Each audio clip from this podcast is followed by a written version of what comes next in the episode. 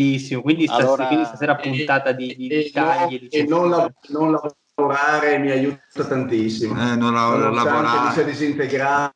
non- non lavorare aiuterebbe un po' tutta l'umanità. Allora, Dile, ti diciamo come avevamo noi della New Wave eh, pensato di strutturare Sì, questa per- puntata. Che questa new wave eh, è diventato eh, sono diventati veramente i senatori del podcast. stavamo Allora, come avete tra l'altro, proprio quando siete, quando siete entrati, eh, vi siete proprio altri 10 secondi ci avreste trovato in diretta. Resta connesso sul canale, sulla podcast tanto è free. Qui si parla di NBA, top player MVP Di schiacciate tipo Neil, resto in guardia Michael Kidd. Cambio vita, cambio mood, cambio stile, nuovo team. Rap game, collet game, a noi ci trovi sempre caldi. No fake, homies Nella storia Barclay sono in guerra con i Warrior Proprio come Stephen Curry Gioco a fianco LeBron James Top 10 come Kyrie One shot, Hall of Fame Northside, tipo i Thunder. Playmaker, sto davanti Come Tony Parker. Ho una media come Garnett Come Boston, come i Lakers. Io sto dentro nel mio posto Sold out come i Blazer Noi campioni di ignoranza Qua si beve, siamo al nord. Quando schiaccio sfondo il vetro Ti ricordi Michael? Mi cade ogni sulla podcast Lascia stare poi la Fox online. Già sai dei campioni dei playoff. Questo è basketball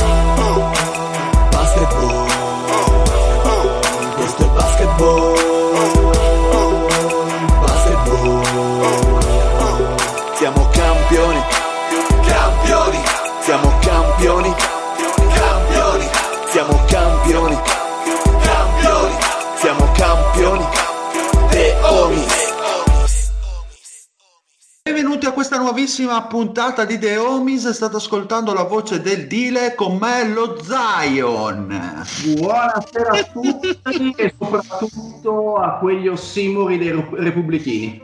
Grande gli ossimori repubblichini, un saluto anche a loro, un saluto al mio amico Lorenzo, detto Kurt Cobain. Eh, vi farei una solo di chitarra, un qualcosa, ma purtroppo non ho i potenti mezzi, quindi mi limito a un po'. Una sola sera. di fucile da caccia ci basta. No, no, quello, quello- quello è, nella- è nell'armadio e non voglio tirarlo fuori. quindi- Eh, capisco. Ma scusa, ma Vabbè. vicino a te c'è anche Courtney Love o... No, c'è una- no, so- sono, sono c'è solo una come... tua... La vigna love. No, sono solo come un cane stasera. Eh vabbè, oh Lorenzo, non, non dirlo con quella mestizia, insomma, dai, nella Vabbè, solitudine. me- meglio soli che mal accompagnati. Beh, quello... Patrick. Poi un saluto alla donna di Bologna, e Fede. Bella ragazzi, e un saluto a tutti quelli che sono contenti della fine anzitempo della Repubblica di Salò ai suoi tempi. Boia. Esatto. Beh, porca, eh, facciamo una- un angolo... Chiama i storico- limiti eh, dell'apologia. Esatto. Grande. Quale apologia? Scusami, ma quale apologia? Ah, boh, boh, dimmelo. Allora, allora arriva a gamba tesa mio amico L'apologia- Mario, il democristiano, esatto, l'uomo che Buon- combatte il fascismo da anni. Beh, intanto questo lo dici tu. Buonasera a tutti, tranne a quelli che pensano che Mattarella telefona a Bill Gates per eh, far sì che ci inietti col- tramite il 5G nelle vene il mercurio. Ciao, Ok, amici. ok, perfetto. Insomma, un saluto anche ai nostri amici cospirazionisti che saranno molto contenti di sapere che combatti insieme a loro. eh. E un saluto anche, scusa, permettimi di farlo al leader del movimento dei gilet arancioni. Ciao Patrick. questa era bella, questa era bella. Bene ragazzi, allora continuiamo con questi format dei giochini. Insomma, questo è il programma non di questa non serata. molliamo un cazzo. Sì, sì, a noi non piace andare in vacanza, preferiamo rimanere sempre sul pezzo e quindi come al solito andiamo avanti con i nostri giochini, nostri- i nostri racconti di vita, vero zio? Madonna, no. e, e darei la parola al Fede perché lui è il mattatore di questo giochino e quindi chi più di lui può raccontarlo spiegarlo nella maniera corretta. Vai. Perfetto, allora ricordiamo il format che è lo stesso della scorsa settimana, vale a dire adesso io darò un tema, un fil rouge ai quali... Grande cazzo, che citazione qua, ormai Eh. il podcast vola, eh ragazzi. Eh, Grande. come il sindaco del Giappone. Come il, come il sindaco di Tarvisio, vai. Vecchio cuore Renzo. Dicevo, adesso eh, io darò un tema ai quali i nostri partecipanti dovranno attenersi, cioè adesso eh, i nostri partecipanti dovranno creare un quintetto di giocatori accomunati da una caratteristica tecnica, cioè tutti quanti devono avere nel loro bagaglio tecnico in maniera preminente la caratteristica che io andrò a enunciare. Andremo quindi con draft, con eh, modalità snake, quindi inizia uno, poi si fa 1, 2, 3, 4, poi il quarto risceglie all'inizio del secondo giro, eccetera, eccetera, e si va avanti così. Alla fine del quintetto, a giudizio insindacabile, il Tutankhamun Simeone, che sarei io, il figlio del sole, darà il suo giudizio. Amo- Amorra Simeone. grande, No, sai cosa mi piace di te, Fede? L'umiltà. Mi piace, l'ho presa dal Patrick, ti è piaciuta? No. non avevo molti dubbi. E quindi a mio giudizio insindacabile, in, eh, infine poi si vedrà qual è il quintetto migliore. È consentito un po' di elasticità nei ruoli, ovviamente eh, si può fare tecnicamente quello che si vuole, nel senso che se uno volesse potrebbe mettere anche un playmaker in posizione di centro, ovviamente io ne terrò conto, perché Ah, sì, sì. il- i quintetti avr- devono avere una logica e che deciderò io, sono Amon Ra, quindi decido tutto io. Perfetto. Per decidere chi inizia faremo un piccolo giochino.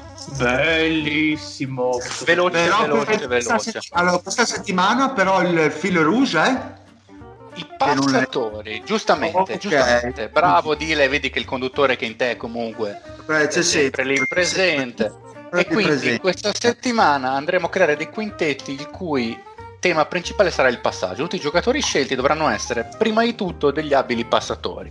Poi, ovviamente, possono avere altre qualità che andranno ovviamente a inficiare sulla qualità complessiva del quintetto, però devono essere giocatori che è riconosciuto all'unanimità che erano tutti quanti grandi passatori. Bene, per decidere qual è il eh, chi è che inizia, chi va per seconda, eccetera, eccetera, per decidere quali saranno i turnaggi. Come ben sappiamo è morto oggi purtroppo Wayne Sanseld, indimenticato, e quindi per onorarlo adesso voi dovrete dirmi qual è la cifra esatta del numero massimo, del numero esatto del numero massimo di rimbalzi di media presi su singoli stagione dal buon Wayne Sanseld. Il suo career high di media su Ok. singola stagione. Chi ci si avvicina di più parte per primo e poi a scalare. Perfetto. Sono ammessi anche i decimali, ovviamente. Allora dai, inizio io così mi tolgo il pensiero. Dico Perfetto. 18,3. Ok? 15 15,2. Ok? 17.9. Ok? Porca miseria, avete buttato l'asticella in alto. Vabbè, io dico 18.8. Benissimo. Allora, il Marione ha cagato in testa a tutti perché Ah. la cifra esatta era 18.2 e quindi Mario ha sbagliato solo di un punto decimale. Secondo c'è lo zio che ha sbagliato quindi di 3 punti decimali, comunque un ottimo risultato, va per secondo. Sbagliato di 6 punti decimali c'è il Dile e Lorenzo che invece ha scagliato in maniera abbastanza importante andrà per ultimo. Ma l'ho fatto apposta per avere la doppia Ma scelta. posso dire che è finita la mia fortuna per tutti gli anni 20, direi. Insomma, No, no, Gli è una anni cosa 24, del 900 del 2000. Torni Del indietro 2000, nel del tempo. 2000. Ah, ok. Un attimo che mi sto costruendo ovviamente il, il necessaire, perfetto. Allora, Mario, sta a te iniziare. Eh, però non è facile. eh. Eh, se non Cosa ti fai, come, come fai, come fai come chef barbieri? Lo- lo senti che cos'è questo? Questo Qualunque è cosa dica, foglietto. eh, però non è facile. È il foglietto del GM questo. Eh. Una delle Allora. allora, preparate giochini. Allora, io forse avrei scelto in maniera diversa se non ci fosse stata la puntata dell'altra settimana. E sapete cosa vi dico? Io nel dubbio prendo LeBron. Eh. Ah, Io pens- pensavo che prendessi un altro, quindi LeBron depennato. Beh, comunque scelta solida, indubbiamente, Beh. indubbiamente. Si poteva far di peggio, dai. Sì, sì, teniamo zio. conto come sempre che deve essere fondament- fondamentale il passaggio, quindi ovviamente ha avuto pesante in relazione al passaggio. allora io vado con Larry No, Bird. no, Eh, sì, giusto, Sei un- giusto, giusto. Dai, Larry dai. Bird, bravo, papà. Porca, eh, Adesso sono nella merda. Come io, io- io avevo du- du- du- due, tre e me li avete già bruciati. Va bene, va bene. Vai, dile. Eh, sto pensando. Eh, Oscar Robertson, me lo conti PG o PG, o tre? PG, No, no, se, se tu vuoi, puoi dirmi tu in quale slot lo vuoi nel caso. Soprattutto in questo caso mi sembra, se lo, lo vuoi PG, SG, SF, dove vuoi? Sv. Eh, però io quasi quasi andrei onestamente mm, mm, mm, mm. sì sì dai Oscar Robertson vaffanculo ci tiriamo a fare il pensiero vai E in che posizione? PG PG PG, ok. Perfetto. Allora, io visto che di guardie pure non ne trovo super passatrici e visto che di PG ce ne sono ne ho abbastanza tante, potrò fare una scelta che mi porrà agli occhi del giudice già in, eh, in maniera negativa, però la faccio lo stesso. Io chiamo con la prima scelta Manu Ginobili. Mm, Eren lì. Eh, si vede che hai già vinto la scorsa settimana, vuoi passare la torcia a qualcun altro, va bene. Però bravo, la mia bra- bravo Lore ad andare diritto per la tua strada. Mi par giusto, mi par giusto. Allora, preso Manu, preso Manu, eh, io sono quasi tentato di andare di fare il quintetto Spurs, però evitiamo. evitiamo e faccio la scelta così, prendo Pau Gasol e lo metto da 4. Ah, facciamo un quintetto, la- un quintetto latino. Pau Mm. Gasol e lo mettiamo da 4. Dile. allora io quasi quasi a sto pu- punto mi prenderei Jokic Da- ovviamente Jokic. Eh. Interessante, interessante, interessante. Lo zio.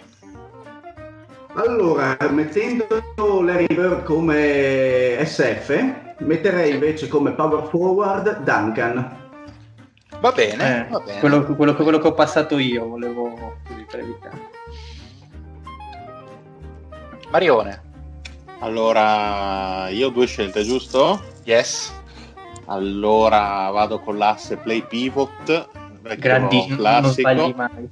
E vado con re assoluto degli assist John Stockton, che mi sembra che sia arrivato anche troppo in alto, Mhm. e, e- e come lungo, essendo già andato Jokic, direi che Sabonis padre Yes. mi sembra la scelta più educata Eh, direi, possibile. eh, direi proprio di sì Benissimo, benissimo. Ritocca Allora. quindi allo zione.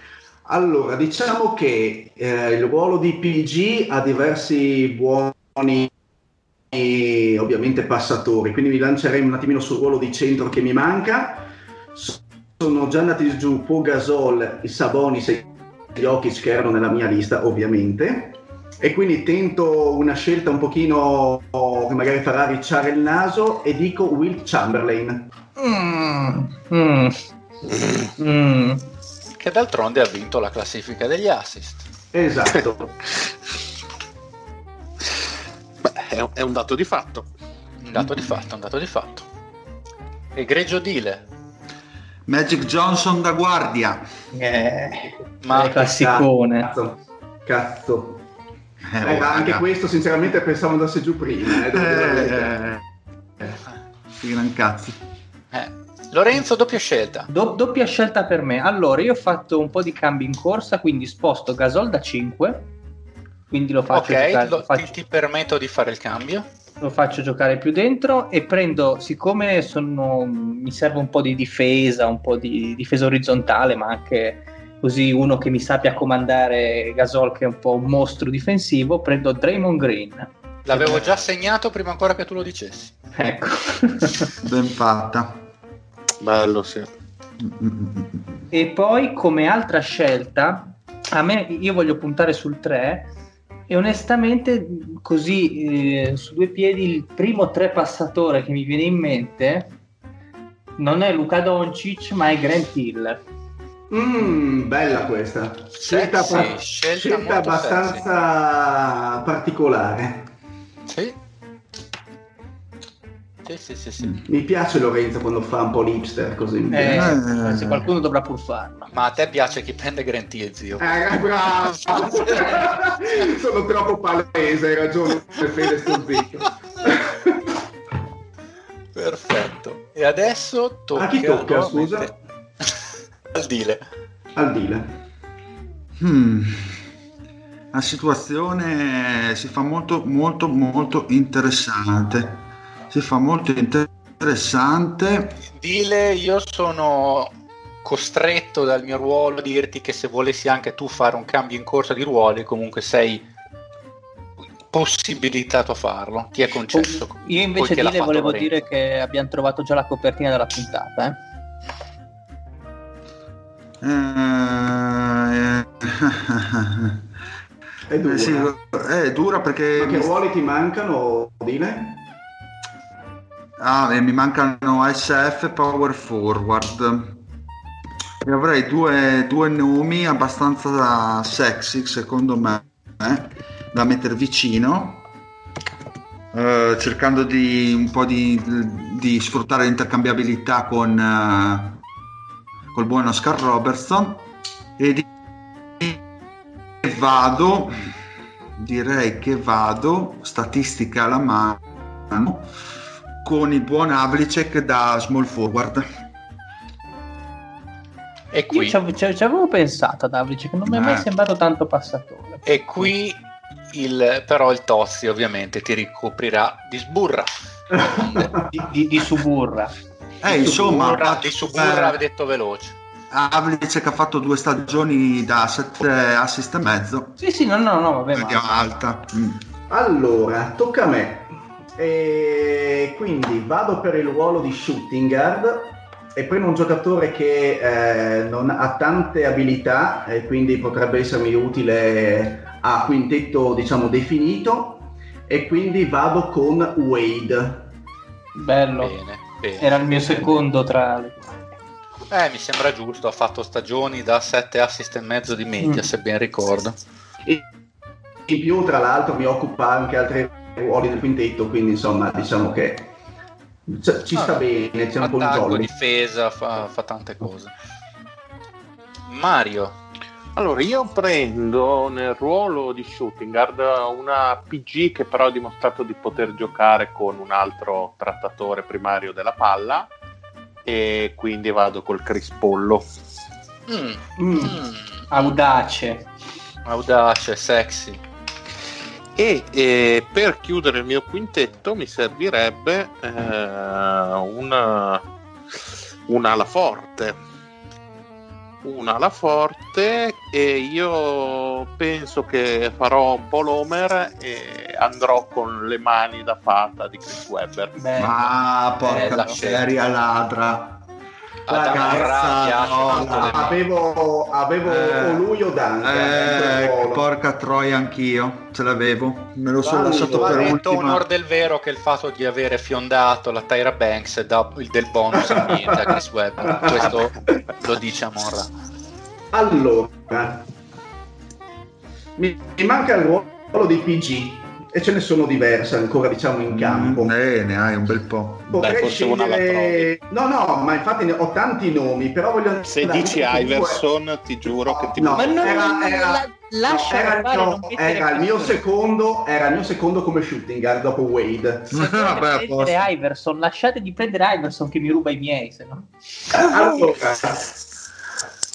vi- visto che comunque il mio è un quintetto abbastanza equilibrato anche difensivamente, vado con un nome di pazzia e dico Jason Williams. Oh, grande! Beh, beh, beh. Eh, fatto bene. Si Eh, bene. intrattenuto. Eh. Gesù. Quindi white chocolate. Esatto. Eh, ben fatto. perché insomma, i, suoi passaggi Eh, no, ben fatta. Ah, pro-. Ci vuole della minchiadura. E tuo zio hai la minchiadura. Non sempre, ma insomma. Quando conta? Non sempre. No, no, no, in quei casi che non conta. Dile, chiudi il quintetto. Eh, mi, se- eh, eh, mi sembra che qua la situazione si sia fatta ti estremamente interessante perché mi manca la power forward, io ho un nome, un nome sulla lingua che come direbbe il Batacchi, una lingua senza peli momentaneamente e direi... Ma sei, sei spazzolatore folle anche tu, allora. esatto. Dicelo, dicelo, sei spazzolatore folle. Allora, lo spazzolatore folle dice che si mette eh, come fa come power forward il buon Giannis. Boia. Grande. Non so Nome che non mi aspettavo. Non l'avevo proprio calcolato. Questa classifica no, non l'avevo calcolato, devo dire la verità. Come il triangolo. Ma devo chiudere io? Eh sì. Allora, ehm, visto Vuoi che ho un, ho- ho un quintetto molto abbastanza improntato alla difesa, anche però ho poco tiro. Secondo me il giocatore che fa ridere che sia arrivato in fondo, cioè proprio come ultima scelta, il giocatore che ci sta meglio, secondo me, è uno che è uno dei passatori migliori della storia, ma che ha anche un tiro letale, quindi prendo Steve Nash. Ben fatta. Mi sembra incontestabile il, ragionamento. Tanto, tanto in difesa sono abbastanza... È rimasto su. Sì, Jason Kidd fuori, è sì. rimasto su tanta gente. Jason Kidd l'avevo Allora. valutato per giocare in coppia con Ma Stockton. scusate, anche Peyton, volendo anche Mark Jackson, Eh, Isaiah- Mark Jackson. Mm-mm. Mark Eh, Jackson. Allora, adesso vado a riepilogare i quintetti così anche leggendoli mi faccio un'idea e inizio a dare qualche giudizio. La Morra sta per dare il suo vaticinio dall'alto della piramide. Fede, Fede, Fede comunque un punto in più per tutti perché nessuno ha messo Pistol Pit. Beh, beh, ci sta, ci sta. Partite tutti da più uno, mi piace. Però, però c'è chi ha messo Ginobili. Ah, Per- Ah. eh, c'è chi parte da zero, ripensate. Comunque sì, abbiamo la copertina di questa puntata, grazie Mario. Stavolta non mi dimenticherò di, di metterla, anzi guarda, la scarico subito giusto per... Perfetto. Allora, riepiloghiamo i quintetti. Il quintetto del Mario è John Stockton, Chris Paul, LeBron James, Chris Webber e Sabonis Arvidas, inteso. Il quintetto dello zio è Jason Williams, Dwayne Wade, Larry Bird, Tim Duncan e Will Chamberlain. Il quintetto del deal è Oscar Robertson, Magic Johnson, Havlicek, Antetokounmpo e Jokic. Il quinto del Lorenzo è Steve Nash, Manu Ginobili, Grant Hill, Draymond Green e Pau Gasol. Eh, eh, Eh, non è interessante, facile. Eh, non è interessante. facile per Amorra sto colpo qua. non, Eh? è, non, è, non, è facile, non è facile per, per niente. Mm. Ora, Dacci qualche pensiero ad alta voce. allora, qualche pensiero ad alta voce. Intanto, zio, per l'entertainment, io ho apprezzato moltissimo la tua scelta. Però, se avessi messo un Isaiah No, Thomas, avevo, avevo un Kidd- tantissimi altri nomi e sinceramente pensavo o Jason Kidd o Andre Miller, questi erano Eh, i miei due nomi. Andre Miller. Interessante. Boh. Però se avessi messo Jason Kidd, sinceramente avrei detto, boh, andiamo a casa tutti perché te, con Bird, Duncan e Will Chamberlain il front court è un passo avanti a tutti gli altri. Mm. Però Jason Williams, per quanto apprezzi la scelta rispetto a John Stockton, Robertson e Steve Nash, veramente, tra l'altro difensivamente essendo un buco nero impressionante, è un Sì, grosso quello sì. minus, quindi ti fa tornare un po' indietro. Avresti, avevi la possibilità, secondo me, di chiudere veramente i giochi. Ma lo so, Eh, hai- hai ho, voluto ho voluto mettere...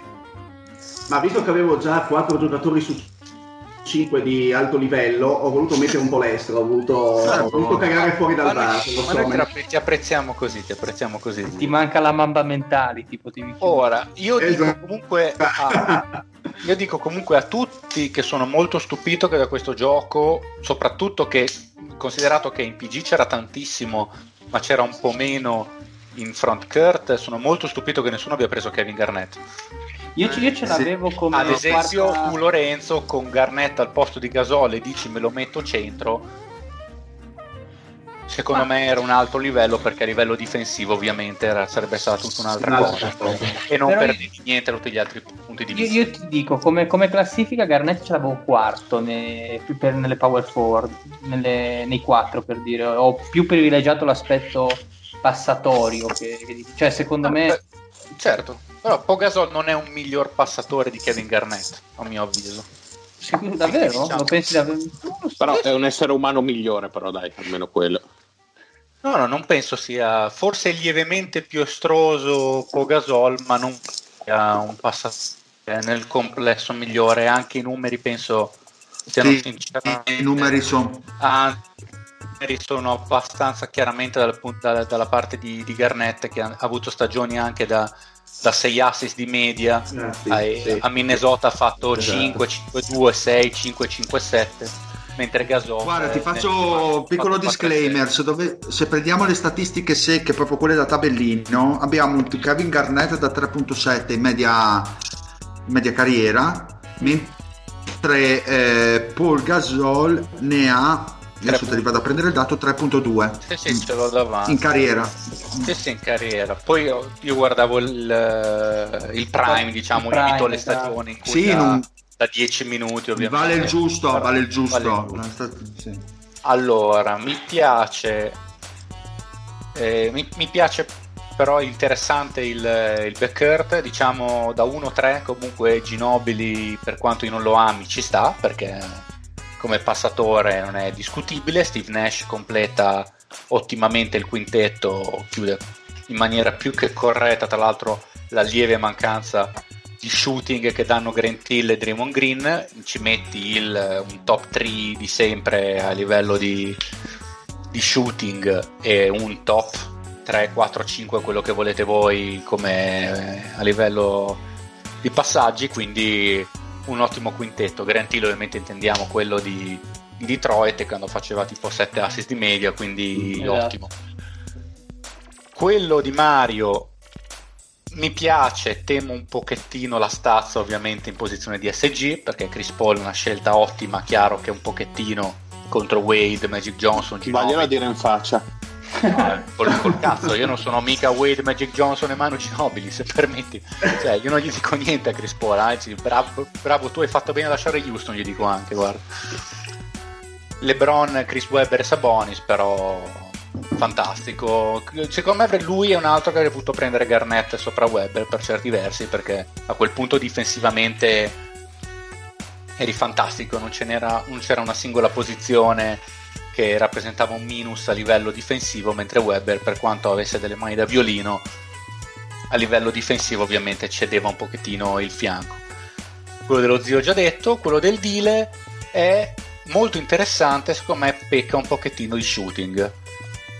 Mhm, Sì, sì. Antetokounmpo, scelta molto interessante che io approvo in PF perché tra l'altro chiaramente il, il ruolo che gioca un po' di più questa stagione, cioè non, va, va benissimo, proprio non lo considero neanche un adattamento, ci sta Antetokounmpo da 4 appunto e basta. Come slashing eh, fantastico, Jokic grandissimo passatore, ti manca un po' di rim protection, la Dante Tocumpo da 4 per fortuna e... Bel quintetto, manca un pochettino lo shooting perché Oscar Robertson non era un tiratore, Magic Johnson non era un tiratore, Antetokounmpo non è un tiratore, il tiratore migliore è Havlicek, il, forse il miglior tiratore da 3 anzi è Jokic tra l'altro che la dice, Mm, Sì, la sì, dice lunga. vabbè, decisamente. Sì, sì, sì, è vero. Allora, decisions, decisions, secondo me nel complesso il quintetto migliore è quello del Mario. Sì, cazzo! Ok, perfetto. Bravo, bravo il giudice. Soldi Bravo, ben spesi. bravo, bravo. Eh, ri- ri- ripetilo un po', celebriamolo. Io credo che il quinto migliore sia quello di quel bellissimo uomo di quella bellissima regione che è il Friuli Venezia Giulia, che è il Mario. Tra l'altro, adesso non vorrei dire, ma domani sicuramente usciranno sulla verità delle intercettazioni in cui il Fede definisce lo zio una merda, che il, che il deal ha ragione, ma va fermato. E... Dile ragione. Quindi mi godo il momento. Il Dile ha sempre ragione. Poi, Mai messo in dubbio, lo dice Però- la verità. eh, Ma che anche il Mario gli apre dei... La classifica proprio. Vai, Sì, vai, sì, vai. dai. vai, vai. Non vedo l'ora di vedere il- lo zio arrivare fuori dal podio. Eh dai, cazzo. Però purtroppo hai ragione. Hai rovinato tutto. No, e probabilmente al secondo posto se la giocano proprio stretto e stretti, vicini vicini Dile e il Lorenzo. Provo a dire che secondo me il secondo quintetto è del Dile. Sono, sono d'accordo. Il terzo quintetto è del Lorenzo, il, il- l'ultimo Sono d'accordo. quintetto Sono d'accordissimo. e ribadisco comunque con l'asterisco che so che ha fatto una scelta di cuore, ha deciso di mettere l'estro. Se avesse messo veramente Kid, Peyton, eh, Isaiah Thomas, quello che volete tra i vari old timer, sarebbe stato chiaramente primo perché secondo me che lui al secondo turno si sia potuto prendere Duncan in questa maniera è stato un gran colpo. Win Chamberlain fantastico, c'era difesa, passaggio, c'era tutto. Purtroppo Di- Diciamo che è stato uno zio un po' versione signor Giancarlo, no? Sì, sì, chiama- sì, Ma- sì, sì, ah, sì, bellissimo. no, e non, cre- non- non credevo che Jason Williams mi penalizzasse dal primo all'ultimo No. posto. Fede, sai che cos'è stata la mossa dello zio? Eh, È stata Eddie Guerrero sulla cima della gabbia che può scappare e invece no, lui per lo spettacolo fa una front splash e rinuncia a vincere ma per il pubblico, grande Esatto. zio. Oppure, non so se vi ricordate, l'uomo gatto ai tempi di Sarabanda quando si scontrò contro il tigre. Quando il, tigre alla fine disse io non rispondo, ma il tigre se non rispondi verrai squalificato, non mi interessa, la dignità è la cosa più importante di tutti, Ah, allora vince l'uomo ah. gatto. E qui non potevo mettere che White Chocolate. con la dignità non potevo mettere che White Chocolate sinceramente ai tempi di Memphis era, era un- una, una, uno battuto a due mani No, no, ma per, per lo spettacolo sicuramente, però era un giocatore da 20 minuti a partita quando va bene, buco comunque difensivo veramente, veramente troppo, troppo, troppo grande. Cioè, qui ci Sì. sono degli timer, tu hai un giocatore da 20 minuti, davvero? For- Forse con Andre Miller già ci avrei pensato abbastanza. a Memphis ne giocava 3 più di 30 partite eh, comunque Come andava Memphis? sì nel senso che boh andava una merda ma comunque era da 8 assist e mezzo e 35 minuti a partita Sì, sì, Però- da 5 minuti a Eh, No, sì, 30, avevo capito punti, scusa, no, no, giocava, giocava tanto a Memphis. sì, sì. Però va, detto, però va detto che tirava con meno del 40%, tirava il 31% da 3. Sì. E faceva tra l'altro Ma- 6 assist, 7 assist a partita, non ne faceva 11 da dire. No. Cioè, diciamo che anche nel, in realtà a livello di Lo- passaggio, ma- tanto, tanto No, flash, per lo, però sta- tanto per lo non sono per lo showtime, non per altro. Guarda, ma io rispetto, rispetto la tua scelta, infatti non ti sto perculando per questo. Avrei potuto, ma non lo faccio perché rispetto. Grazie, grazie Fede, è troppo umano. Troppo Come umano lei, a Troppo vicino, secondo me. E ti- no, a parte, a parte che scusa, lei ha appena definito umano Amon Ra. Ah, scusami, perdonami. Dio supremo che smetta dalle Stavo, piramidi. stavo già, stavo- stavo già dicendo ai, ai miei compari di tirare fuori la bilancia e mettere il tuo cuore e la piuma dall'altra parte. Ah, Scusa, questo qua è un podcast storico, un podcast di un certo livello di cultura. Oi. È lì Come che sponsoreremo anche a fine puntata. dal Quindi la prima puntata l'ha vinta il Lorenzo, la seconda l'ha vinta il Marione E mai pur- vincerà lo zio.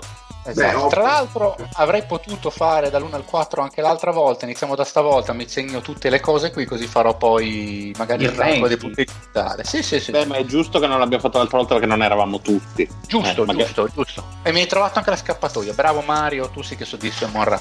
Ci piace. Potresti vincere anche la prossima volta. Ovviamente non diciamo cosa faremo la prossima volta, ma noi Ma ovviamente... perché non lo sappiamo? Sì, ma abbia- abbiamo, abbiamo di almeno 10 persone altamente disorganizzate quale siamo, non è che ci organizziamo prima. Io lo chiamo Astor John Williams. Eh, esatto, molto jazz, molto jazz. Ok, quindi andiamo avanti ragazzi, andiamo avanti. Il prossimo, eh, beh, non è un giochino, andiamo col draft, no? Andiamo a compi- a, Andiamo col draft. a finire tutto- finalmente questa retrospettiva sul draft annate 2011-2015. Finiamo sta conference dell'Ovest, insomma, è un parto questa retrospettiva. Quindi, Lorenzo, donaci le prossime squadre. Eravamo arrivati sino a. Eravamo arrivati facendo i Los Angeles Lakers, quindi adesso tocca la parte più nobile, chiamiamola così, dell'Ovest, ovvero la parte dei mostruosi, perché qua adesso ci divertiamo veramente. Eh, Se la scorsa settimana abbiamo visto un po' tutte le squadrette che hanno fatto le mosse per bene, precise e pulite, adesso vediamo gli svarioni. Vediamo Comincerei da. Memphis, che comunque è una squadra che non ha mai troppo puntato sul draft, o meglio sulle, sulle scelte altissime, a parte nel- eh, nel- nell'ultimissimo anno. Ecco. E abbiamo un 2011 inaugurato con una scelta numero 49, cioè tra l'altro erano gli anni in cui Memphis andava bene, quindi erano gli anni in cui Memphis faceva i playoff, quelli del grit and grind, quelli in cui eh, se- facevano anche le finali di conference, se non mi ricordo male. Comunque, abbiamo John Selby nel 2011 scelto alla 49, Josh Selby, Josh, Josh Selby Ha lasciato, ha lasciato un segno Josh Shelby. Ha lasciato sicuramente un segno, magari non nell'NBA ma da qualche altra parte, forse nei campi di terra che è finito a zappare. Beh, non ha creato Shelbyville. no, ha ha creato la Shelby, la macchina. Io credevo non erano i nemici dei Simpson, non ha creato Shelbyville. Assolutamente Ricordo- loro. Ah, lì, lì, eh, intorno all'albero dei limoni. Nel 2012 eh, i Grizzlies vantano una prima scelta assoluta, una, una 25 con- investita in Tony Vroten.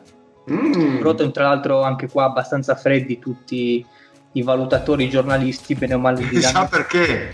Ma sai che Sì. anche questo era uno di quelli in cui un po' ci credevo eh, che diventasse un role Beh, un mappaggiatore Si di sa. Mario, si sa Mario che insomma tu con, le- con- con gli amori a prima vista ci canni spesso e volentieri. Beh, detto da te è un complimento. Grazie. Ma, ma- ma- ma- Ho, ho aspettato. Tony Vroten soprannominato Wrecking Ball, quindi palla demolitrice. Come mai sai? Come mai sei bravissimo? Però aspetta, come mai le sa se nella versione quella censurata o quella non No, no, no, quella, quella non censurata, Ah, boh, allora mi, sì. se- mi sembra che la domanda sia pleonastica. della quale abbiamo una prova fotografica. Passiamo al draft, eh, al draft 2013 dove a parte Jamal Franklin scelto con la 41 viene chiamato, con, viene chiamato con la 60 uno, così, uno dei protetti di The Homies, uno dei favoriti, Yanis Timma. Nulla da dire. È un grandissimo. Ma dove Chiarissima- gioca? Tra l'altro, smegma per gli amici.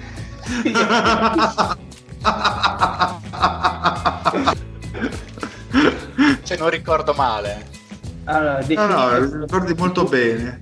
un good hustle guy who could be a contributor in a few years as a role player. Benissimo, l'avete visto la Andiamo avanti, 2014, altra prima scelta. Però posso dire che la moglie di tale Yanis Timma è una figa imperiale. Eh, ma vabbè, ma perché Tim è lituano, quindi si sarà beccato qualche, qualche bionda valchiria. Comunque vi mando anche foto, foto ricordo di Fo- fo- foto, fototessera. Ah, esatto, esatto, fototessera. Eh, Dicevo, nel 2014 Memphis ritorna con una prima scelta, questa volta una 22 con cui viene chiamato Jordan Adams, scelta assolutamente dimenticabile. Eh, se poi volete prendere anche voi draft così mi dite che hanno passato, se hanno passato qualche figura illustre, se hanno fatti mostri, così magari facciamo le cose fatte per bene. Beh, c'era, c'era Bogdan eh, alla 27. C'era, era il draft di Bogdan? Eh sì. Oh, bene, bene, quindi, quindi direi che si poteva gestire meglio. E con la 35 Jarnell Stokes. quindi- Allora, qua io sono abbastanza sicuro che fosse il cattivo della serie di Luke Cage, a.k.a. Cottonmouth, cioè, quindi penso fosse lui. Per quello non ha poi potuto dare un, un contributo. seguito alla sua carriera perché è stato ucciso da Luke Cage. Esattamente, Tra l'altro dopo... nel 2014 hanno pescato due scelte prima il buon Jordan Adams, anzi tre scelte prima di Clint Capelà. Ecco, Quindi, questo, insomma. Male.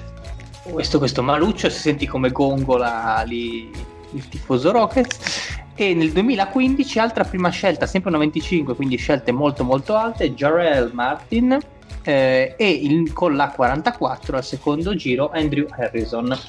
Che poi tra l'altro Ma gli Harrison, i gemelli, erano fortissimi al, Sì. al college. Cioè erano... E col senno di poi penso fossero due eh, discrete scimmie urlatrici, nel senso Eh. che fossero solo degli scorer eh, paddatori, diciamo. cose sono digi involuti. Eh sì, però in un sistema anche eh, abbastanza importante, comunque con altri giocatori di livello, erano venuti fuori molto bene, me li ricordo quegli anni lì. E sono rimasto molto stupito dalla loro non crescita, ma già però, però va, detta, va detto una cosa che già nel 2015 quando erano diciamo tra i giocatori draftabili già i mock li mettevano molto bassi tutti e due appunto perché c'erano diciamo dei dubbi sulla loro tenuta mentale che erano abbastanza dei ed erano, ed erano discretamente motivati questi dubbi. Eh sì, Eh, visto il direi. futuro a posteriori. Beh, Ok. io- direi Allora, che si può andare oltre. Perché... Comunque Memphis, complimenti per le scelte. eh, Devo Sì, abbastanza- Però il discorso che abbiamo Zio, già fatto zio, tante stai, volte. eh, stai sì. buono a dar giudizi. Infatti, io adesso dirò che sono tutti bellissimi e bravissimi. e- Però, obiettivamente, la scelta più bassa che hanno avuto in questi anni è stata una 22 e sono anche difficilmente giudicabili. Come detto, Ma infatti, ma poi comunque squadre. vincevano, vincevano, andavano ai playoff. Quindi, quindi direi che anche qui sarebbe più interessante valutare il quinquennio successivo per quanto li riguarda. Assolutamente d'accordo.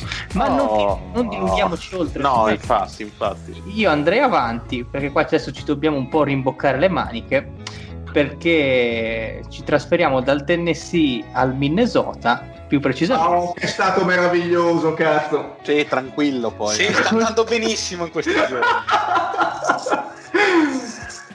Vabbè, ma, ma noi, noi parliamo di campo, dai, non, non abbiamo le competenze. Ah, Anch'io sto parlando di campo, infatti. Bene, bene, bene. 2011 con la numero 2. Io qua leggo William. Scusate, non, non ho sentito chi? Williams Derrick. Beh, fortissimo. Eh, L'ispettore è diventato bravo come giocatore.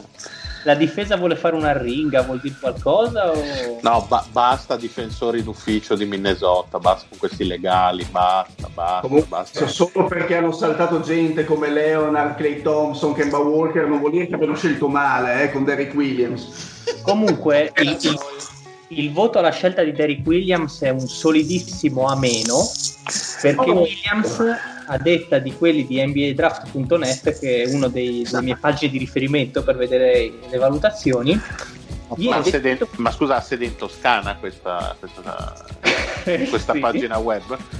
Non lo so dove ha sede, Ma però infatti è Derry. alla scia aspirata. Eh, Ah. Williams viene descritto come un totale, come un giocatore che ti può portare alla vittoria da solo. Ma infatti era considerato un, un super atleta. Purtroppo questi erano gli anni in cui Minnesota continuava a scegliere ehm, super atleti considerati Ta- tali, solo no? considerati tali e che poi hanno fatto delle fine veramente misere. Uno è questo. E l'altro è, eh, come cazzo si chiama quello che ha giocato anche i Clippers? Non spoileriamo, non Ok, spoileriamo. perfetto. Beh, basterebbe leggere, zio. Ma io non ho sotto mano perché non ho aperto Skype, quindi non ho sotto mano, mi dispiace. Comunque, po' 2000 blind 2012, run per lo zio blind run Eh. 2012 anno di pausa, quindi nessuna prima scelta perché dopo per riprendersi dai fasti di Derek Williams. Con la 58 un, un umilissimo Robbie Hummel quindi ritornano, che sembra più un giocatore da Bundesliga. Ricordo con piacere Hummel, eh, perché ha fatto anche partitone da... A me sembra un ufficiale dell'SS del Hummel. Cazzo. Per gli amici Robby Humus, visto quanto Esatto. praticamente era del materiale organico sostanzialmente. Io però volerei velocemente al 2013 Eh perché, beh, eh beh. Perché Eh. alla 14 abbiamo... Eh, Shabazzi! Shabazzi, che genio del basket! Shabazz Mohamed, però vi invito a vedere chi è stato chiamato alla 15 di quel draft, subito una posizione dopo. Non conta un cazzo, il Giannis non conta un cazzo. Vabbè, comunque il nome brutto per nome brutto eh, hanno preso quello americano il fisico durante i workout di Shabazz Mohamed. No, no, no? cioè gi- gi- giravano dei videoclip di, di, di Muhammad che faceva delle cose impressionanti, schiacciate saltando 6 metri, delle robe... Sì. Eh, non sapeva tirare, non sapeva difendere, aveva qualche piccola limitazione. Non sapeva ma- giocare, ma per il resto Sì. era veramente Eh, fortissimo. Sì, sì, bravo Mario. No, ma Shabazzi tra l'altro a inizio anno del, dell'NCAA era visto come un top 5. Eh. Ma se non sbaglio, l'anno prima era pro- proiettato addirittura come possibile Ma- prima scelta. Sì, Sì, sì, sì. poi è peggio, sono, i suoi Ma stop poi è- sono molto calati dopo. E poi è venuto fuori quello che era veramente. cioè, ultimo che poteva andare solo in una squadra di ultimi tifato da ultimissimi. Esatto. Comunque, esatto. per la cronaca, eh, Minnesota aveva la scelta numero 9 di quel draft che scambiò ai Jets per avere appunto la 14 e la 21 con cui chiamarono Gorgui Dieng. Che non è una non è una altra croce. Beh, però la 21. Sì. Secondo, secondo giro trascurabile, Lorenzo Brown che mi sembra che Eh, Lorenzo ancora- Brown è un grandissimo, non era quello tatuato sul collo, anzi. ma credo che sia ancora in giro, dovrebbe essere alla Detroit. Beh, Lo-. Lorenzo Brown portando in sé il nome di due De Omis deve essere sicuramente fortissimo. Non è Ah. Boh, È come se si chiamasse Patrick di Lenardo, cioè capisci? Sarebbe per forza forte. Eh, Invece. Ma veniamo al 2014, dai, fammi, fammi sorridere un attimo, fammi, fammi giocare. Ma se ti fa sorridere Zach Lavin alla 13, se basta lui, Beh, insomma, se basta lui va benissimo. Comunque beh, alla, me alla 13 mi sembra una scelta discreta per la tredicesima posizione. Ne ho viste di peggiori eh, da parte dei... di- Dove gioca la Vin? Ricordami. Adesso? Eh, a due? No, dove gioca? Ah, ok. Ah, Chicago Bulls. A Tortona pensavo io, invece Eh. no. A Tortona. Cosa c'entra Tortona? Beh, una Eh, squadra. Ah, avessi detto a Sulmona, magari rimanevi in tema con la puntata di stasera. eh, ma mi sa che lo zio non, non avrebbe capito. Eh no. Non, non l'ha colta. E, e alla 40 un altro giramondo NBA, Glenn Robinson terzo. Che, vabbè, Vabbè, se vogliamo dire forse uno dei migliori schiacciatori puri della Lega in questo momento, vediamola così. Ma di chi stiamo parlando? Sì, una lega che, che tira più da tre, direi che è molto moderno. Le robe sul terzo. facciamo il paese di Zach Lavin comunque come fra i migliori schiacciatori della Lega. Sì, ecco, diciamo che hanno fatto un draft, eh, un draft così per lo Eh, spettacolo. schizzatori. Come Però- lo zio, come lo zio, draftano per lo spettacolo. A dire- Anni e anni di nefandezza hanno portato a quello che volevano, cioè la prima scelta assoluta quando contava. Esattamente quando contava, anche se lì gli è andata di culo, eh, perché adesso io non mi ricordo, loro non erano in dubbio fino alla fine se prendere Towns Sì. appunto con la 1 Okafor. Esatto, c'è stato il ballottaggio fino a pochi secondi dal- dalla decisione finale Per e mi ricordo tra l'altro che ero a casa con il buon Pat che di basket ne sa e eh, il buon Di Lenardo qua di fronte a me e io spingevo perché prendessero Jair Okafor. Esatto. Mi Eh beh, eh beh, eh beh, eh beh. lo, ammetto e per fortuna non l'hanno fatto Sei pur punto. sempre un tifoso di Minnesota. d'altronde. Esatto, quindi volevo che rimanessero più o meno Tra, sul tra l'altro, in realtà all'inizio si spingeva forte in livello generale su Okafor, poi venne fuori nei workout che venne fu- fuori fino in fondo il tiro purissimo che aveva messo su Carl Anthony Towns, che fino a un mese prima non se ne sapeva. Poi venne fuori che tirava come una guardia, e a quel punto Sì, non ci fu più dubbio. Esatto. Poi secondo me magari anche in qualche colloquio sarà venuto fuori la personalità eh, di un coniglio a cui hanno appena sparato che aveva Okafor e quindi La sì. personalità del Patrick. Beh, lui non ti ha offeso così tanto però. eh. Patrick? Sì. Comunque direi ottimi voti, ottime vota- votazioni per, questo, per, questi draft. Esatto, poi c'è il Tyus Jones. E poi c'è, poi c'è Tyus Jones alla 24 che comunque Onesti. non è male. Onestissima. Sì. Ma direi che per la 24, calcolando la stazza, direi scelta più onesta. Mm. Eh, zio, vuoi tirarmi, vuoi tirarmi le somme? Perché no, poi guarda, allora, ci potremmo mettere anche Wiggins qua come prima scelta assoluta. Eh, ma, ma, anche no, non mettiamolo. Comunque, ehm, ma a me la, la, scelta di Lavin non, non, dispiace sinceramente in quella posizione, devo dirti la verità. Eh, perché insomma la 13 ci sta per un, per un giocatore del genere. Per quanto riguarda, pesa tantissimo quello di Derrick Williams. Eh, c'è poco da fare, quindi nel computo delle cose io non darei una, un voto altamente negativo, però resterei sul 5 perché comunque c'è Towns che alza la media. Ma io invece una sufficienza gliela darei perché comunque la Vin è vero che è, mm, non è magari esploso come pensavate da voi, ma stiamo parlando comunque di uno che ha fatto l'All Star l'anno scorso. Sì. E prenderlo a, borderline... Um, e Lottery secondo me è una più che onesta presa più hai beccato la scelta giusta con Towns io ok eh, non andrei oltre ma la sufficienza gliela darei è che secondo me pesa tantissimo Derrick Williams perché in quel draft c'erano tanti altri giocatori buoni da poter prendere perché eh, eh, guarda, ma... c'era per dirti lasciamo stare Irving prima di lui, ma c'erano Tristan Thompson, c'erano Brandon Knight, che all'epoca insomma comunque era un giocatore calcolato di livello, Walker, Clay Thompson, E. Morris. Leonard Vucevic, insomma c'era un po' di gente. Perché il problema è sempre quello, perché al college Derek Williams aveva fatto molto bene eh sì, Se però scegliere comunque male. la seconda è stata comunque un azzardo che non ha pagato purtroppo. Boh, io comunque non li boccerei, non so gli altri, ma io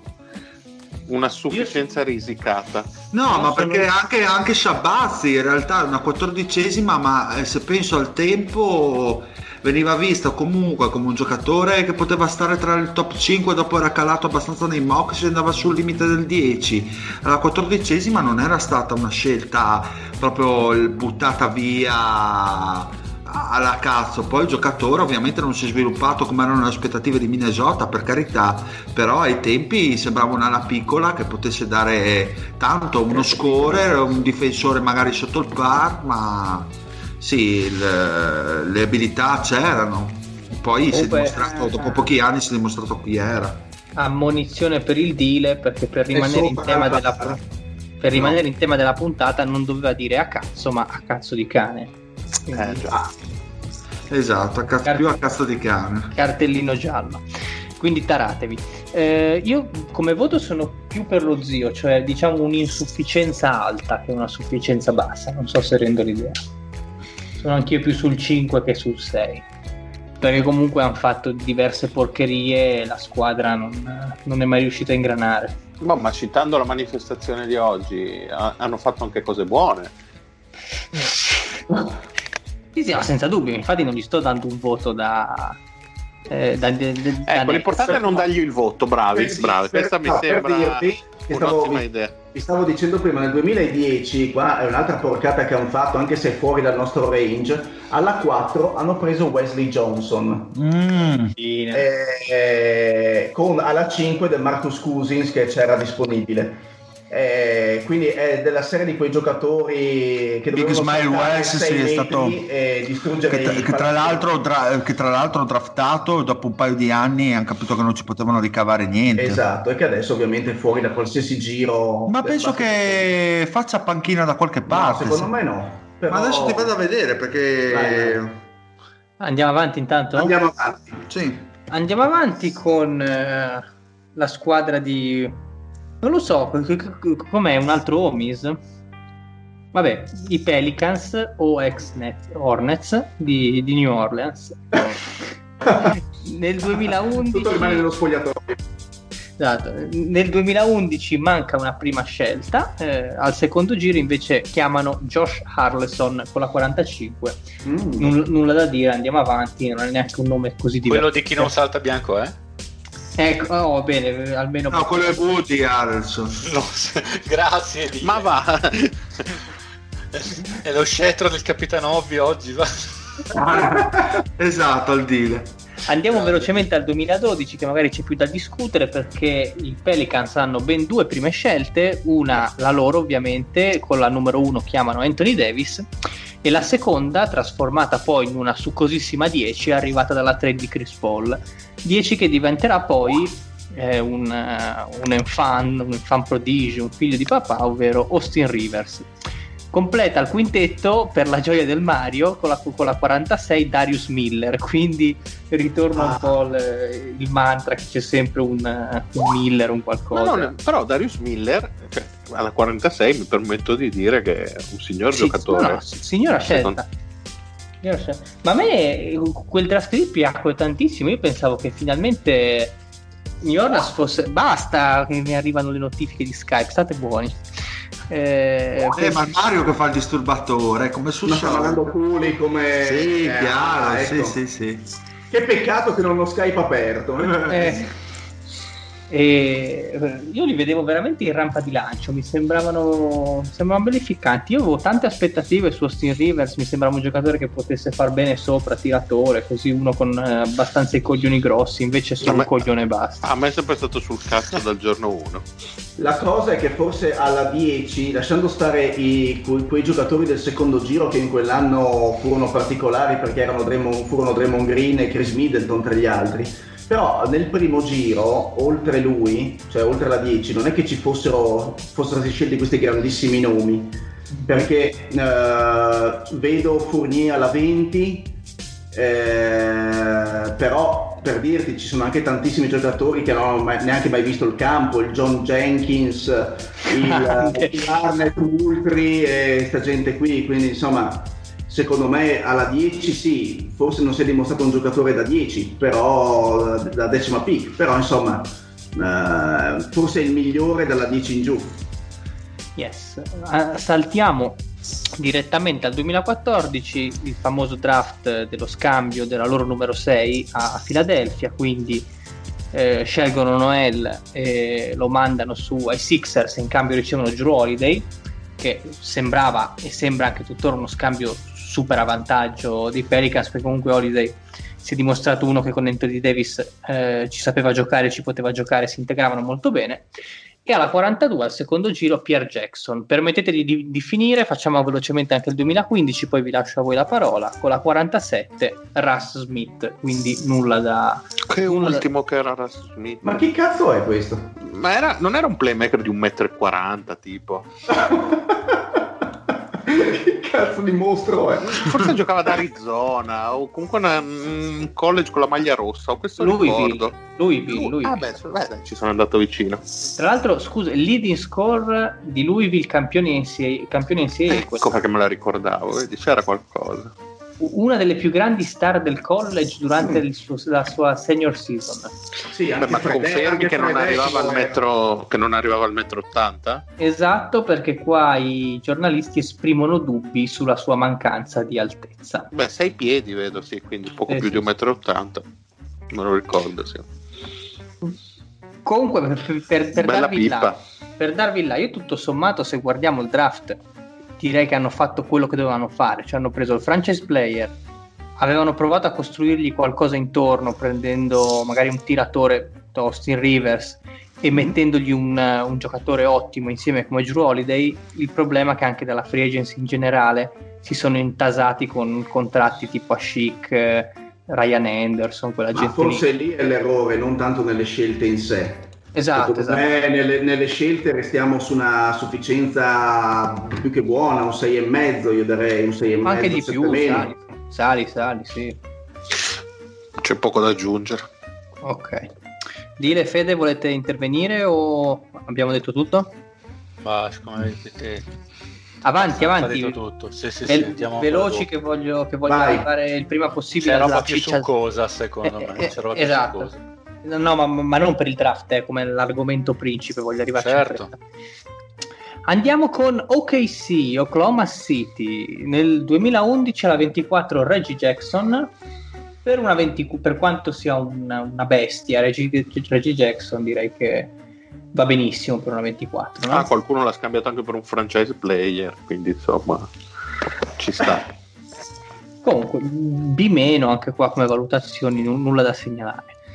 Alla 28 nel 2012 Perry Jones terzo.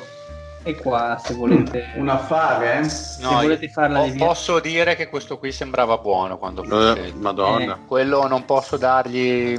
Ne abbiamo parlato l'altra puntata, penso che abbiamo Sì. accennato. Cioè, ci fu una mezza levata di scudi quando arrivò per il Jones terzo a Oklahoma. Ah, beh, allora lasciamoli tutti a loro. Già c'hanno Durant, gli diamo anche la cosa che gli assomiglia di più. Poi si Infatti- vede che aveva la testa da, da bidone dell'umido. fioccano le acqua come, No, no, come- fu un'ottima Sembrava una super steel. Mm. Sì, sì. Sì, sì, sì, tira, un tiratore abbastanza lungo, sembrava potesse invece, Madonna, invece, era un 6 e 10 tipo. invece sì. Fisico straordinario. Andiamo al 2013, 2013 in cui OKC può, vanta ben due prime scelte, la propria, la 12 trasformata in Steven Adams e la 26 Andre Robertson arrivata Ah. dai, da- dai Minnesota Timberwolves. Peccato Il miglior difensore, Di il miglior sempre. difensore di sempre. Quindi di- di- direi un super draft, cioè ha- hanno Vabbè. messo il cemento armato al loro quintetto con due super difensori, du- due pilastri come Adams più, e Robertson. e, e più Abrines tiratore da 80% da 3, no? Più o meno. Bene, eh, quando tira con la sinistra, però con la destra anche di più. E- Con il Ecco, ma- 42.000% da 3 potremmo dire. Abrines che fine ha fatto? Che ha avuto Giocare in una Europa, parte di stagione incredibile. ma con- io so che Abrines ha avuto dei problemi familiari, qualcosa del genere. Ma lui- Anche mentali proprio. ricordo. Ma lui non è ancora sotto contratto con OKC? No, no, sì, Secondo me è è ancora un ufficiale- roster. Perché se non sbaglio, cos'era? Due anni fa che aveva giocato dei bei spezzoni di partita, non giocando nemmeno eccessivamente male, tre anni fa forse, poi eh, boh, non so Credo che ci sia abbia rimasto stronzo. Ah, poi Deve averci ascoltato allora. Sì, mi ricordo avevo dei problemi. E- e non ha parlato con me. Ah, no, è tornato al Barcellona però, eh? Ah, è tornato nel 2019. Da dove è partito praticamente. Cioè, almeno stando a, a Wikipedia, però chi può dirlo? Bene. Bene, sì, sì, bene, eh sì, bene. a luglio perché ehm, non ha ricevuto con offerte, eh, era free agent. Comunque è un'annata importante per Oklahoma direi. Eh, un po' meno importante per citare lo zio il 2014 in cui abbiamo la doppietta con Mitch McGarry alla 21 e John Westis alla 29 Ammazza. malino Beh, ma anche il terzo, niente male. Però almeno il terzo eh, se, se- se ne parla penso è ancora in giro stiamo parlando di Semagna Cristo cioè Semagi Cristo con la 55 Io credo di no. Non credo di, di- di ricordarmelo. no no infatti, infatti. No, Cristo è morto sul No, gol. si è fatto un anno e poi è sparito proprio. Andiamo al 2015, che adesso non vorrei dire una cagata, ma è Beh, l'estate. della Comunque vi, eh, vi dico che ehm, Semania, il buon Semania gioca al Basconia. eh. Ha fatto un bel po' di anni Quindi tra Cina e- ed Europa. e a dominare in Europa. Benissimo. Beh, dominare anche qua parola grossa. Eh, vabbè, dai. Andiamo al 2015 con la 14 Cameron Payne e con la 48 Dakari Johnson. Beh, Cameron Payne è stata un- una bella stroncata che hanno preso. Veramente. Però qua, qua dicono che potrebbe aggiungere stabilità al backcourt. Cameron Payne. Questo, Eh, silenzio, invece- questo silenzio vale più di mille parole, quindi Ma Guarda- perché sì, eh, comunque mi ricordo in sede di draft non era visto male Cameron Payne perché era una PC comunque che poteva aver tiro e anche abilità passatorie. Il problema è che non ha sviluppato né una né l'altra, poi ha avuto un grave infortunio che l'ha tenuto fuori, eh, se non ricordo male, per un annetto buono. Quindi anche lui ci è rimasto stronzo. Eh, ci è rimasto abbastanza Boh, stronzo. perfetto, sì. quindi è una serie che si allunga. Yes, per tirare le somme su OKC, io direi, boh, tutto sommato, quello che dovevamo Ma- fare l'hanno fatto. Con... Ma per le scelte che avevano, per il, mm, insomma, già prendersi Steven Adams vale secondo me la sufficienza in questo caso, per il numero di prime scelte. Alla dodicesima, insomma, è stata una scelta eh, diciamo di livello. Hanno scommesso veramente alto su di lui, però sono stati ampiamente ripagati. Steven Adams in effetti come avevo già detto probabilmente una delle precedenti puntate non era per niente quotato così in alto eh, sì. mm. se vai a vedere comunque anche Andrea Robertson nel male eh, infortunio a parte comunque ma mi dispiace insomma, anche per Mitch McGarry in realtà perché la ventunesima scelta al tempo del draft era un lungo un centro interessante che sembrava molto avesse comunque delle abilità eh, moderne era un centro mobile dopo invece era, una, era un Ciao. bidone sì, sì, era un bidone dell'umida. Stato finito, è durato due anni mi sembra che sì, dopo l'ho spedito. Tra l'altro una cosa molto divertente su, su, su Adams che mi ricordavo, questo, questo aneddoto che mh, mm, poco prima, qualche settimana prima della notte del draft, Adams era diciamo nel mirino dei Kings che per fare ovviamente i soliti colloqui lo portano a cena fuori, no? un po' come il famoso discorso del polpo di Danny Smith Jr. e di Phil Jackson, non so se ve lo ricordate, che sì. i Knicks non, non draftarono Danny Smith perché non gli piaceva il polpo, aveva fatto mozze a tavola. Praticamente in questa cena Adams ordina questa fiorentina da un chilo e mezzo, mh, mm, così se la, se la sbrana come, come un leone. Eh, arriva il momento del dolce, lui si fa riportare un'altra fiorentina da un chilo e mezzo eh, insieme a una baguette, così, un pezzo di pane che mangia con forchetta e coltello davanti ai GM, al GM e a tutto lo staff dei Kings che lo guardano inorridito. Praticamente eh, una cena che viene a costare a Sacramento circa 200 dollari solamente per lui. che bibbia!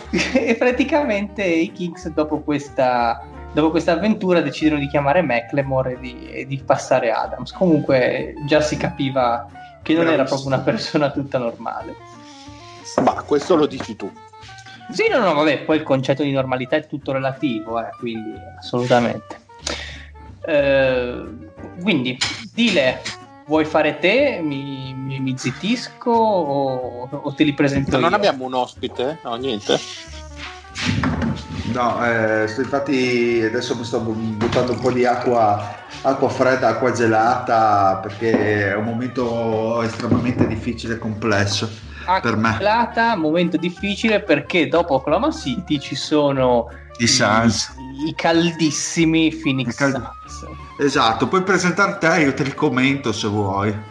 Dai, allora, dai. 2011, uno dei, due fra- uno dei due gemelli, tra l'altro il primo a essere chiamato, perché mi sembra che il secondo andò alla posta. Sì, è Marcus, uh, un, po di, un paio di posizioni dopo, tra l'altro. No, no, sono stati chiamati vicini, anche ah, dopo l'altro. Ah, sì, uh, è andato a Houston. Esatto. A Houston, cos'era? Aveva la 14 14 mi pare. Esatto, sì. esatto. perché sì. alla 13 abbiamo Markif Morris, che vabbè dai, si poteva fare di peggio si poteva fare di peggio, infatti andiamo È stato fatto!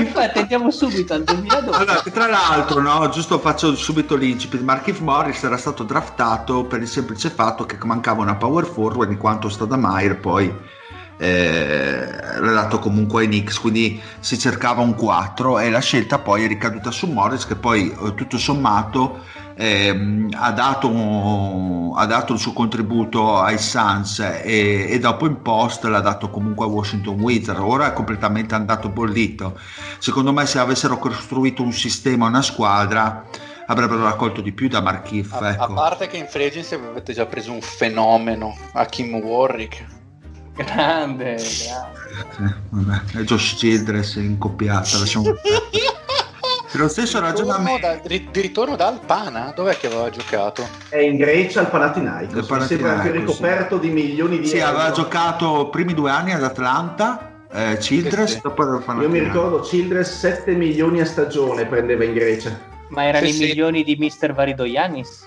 esatto. Eh, sì, abbiamo fatto una squadra giovane. Per lo stesso concetto poi si scelse eh, Kendall Marshall Comunque perché non si poteva fare peggio? Ah, dimostrare. l'Olympiacos non il pane. Ah ok. Quindi non erano i milioni di Mister Varidoyanis no no no. No ma erano comunque tanti milioni troppo eh madonna. Quindi Kendall Marshall, la dimostrazione che si poteva fare di peggio con la scelta numero 13, quindi direi... Beh, Kendall Ah, Marshall, uno dei più grandi passatori della storia dell'NCAA. Sì. eh, quindi, No. quindi non, non era valutabile nel nostro giochino di prima, purtroppo. Giocava in North Carolina, se non mi ricordo male. Yes. Devo Sembra anche a me. controllare o sei... No, sei va- vado io, vado io. Vai, vai giusto a controllare per- per- perché vado a memoria eh, adesso. Se non mi ricordo male doveva giocare lì. Sì, UNC. North Carolina. UNC. Ai l'altro, Tariz. La Che tra l'altro grandissimo leader in quella stagione di Kendall Marshall, una scelta che era stata valutata in maniera abbastanza positiva. Il problema è che non tirava, aveva una meccanica di tiro inguardabile. Sì, un No, giocatore- al, al di là degli assist era veramente nullo in campo. eh. sì, sì, a livello difensivo. Era limitatissimo. soprannominato Butter.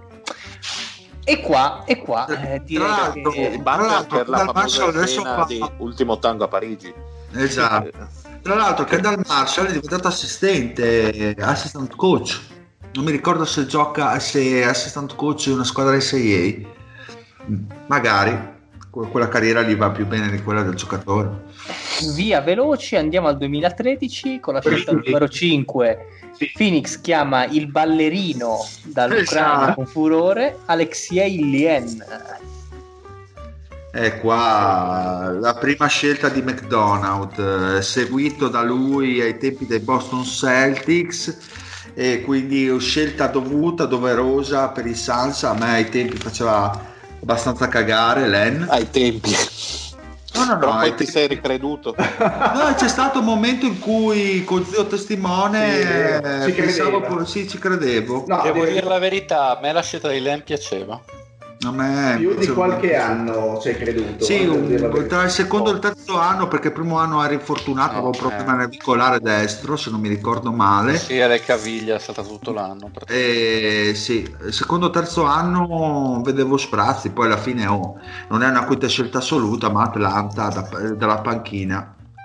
Oh, E poi- come fisicamente eh, sembrava eccezionale, bisogna dire la verità, aveva delle dimensioni e una velocità di piedi fantastiche, poi purtroppo non capivo un cazzo, come troppe Eh. volte.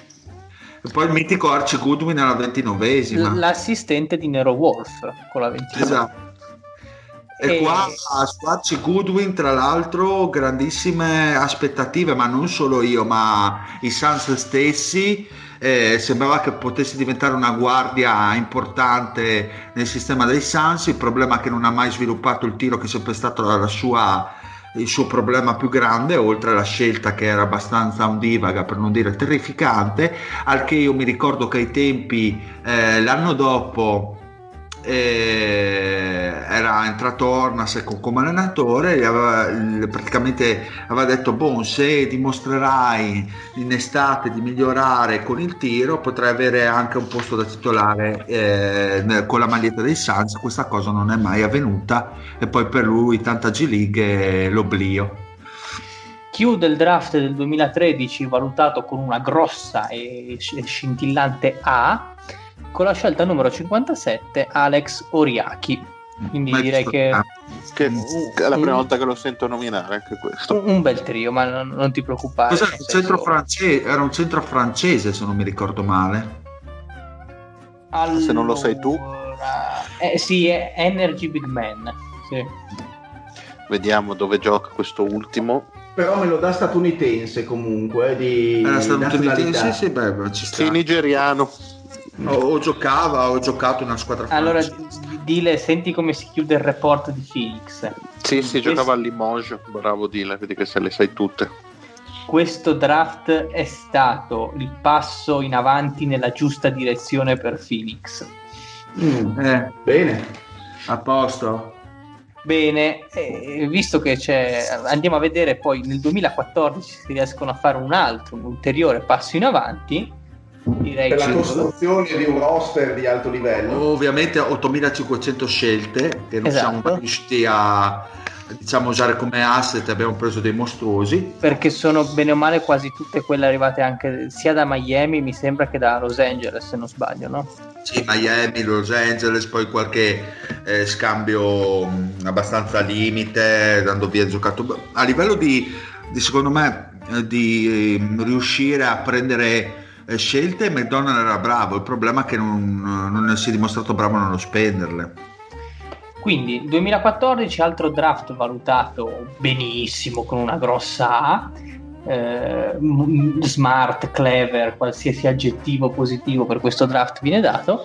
Abbiamo con la 14 TJ Warren, con la 18 Qua ho fatto un errore di battitura. Tyler, Tyler Ennis, ok. Sì, sì, Tyler Ennis, sì, purtroppo. E con la 27 Bogdan Bogdanovic, che sappiamo poi Beh, non aver mai giocato. Ci vedo solo un giocatore di basket qui in mezzo.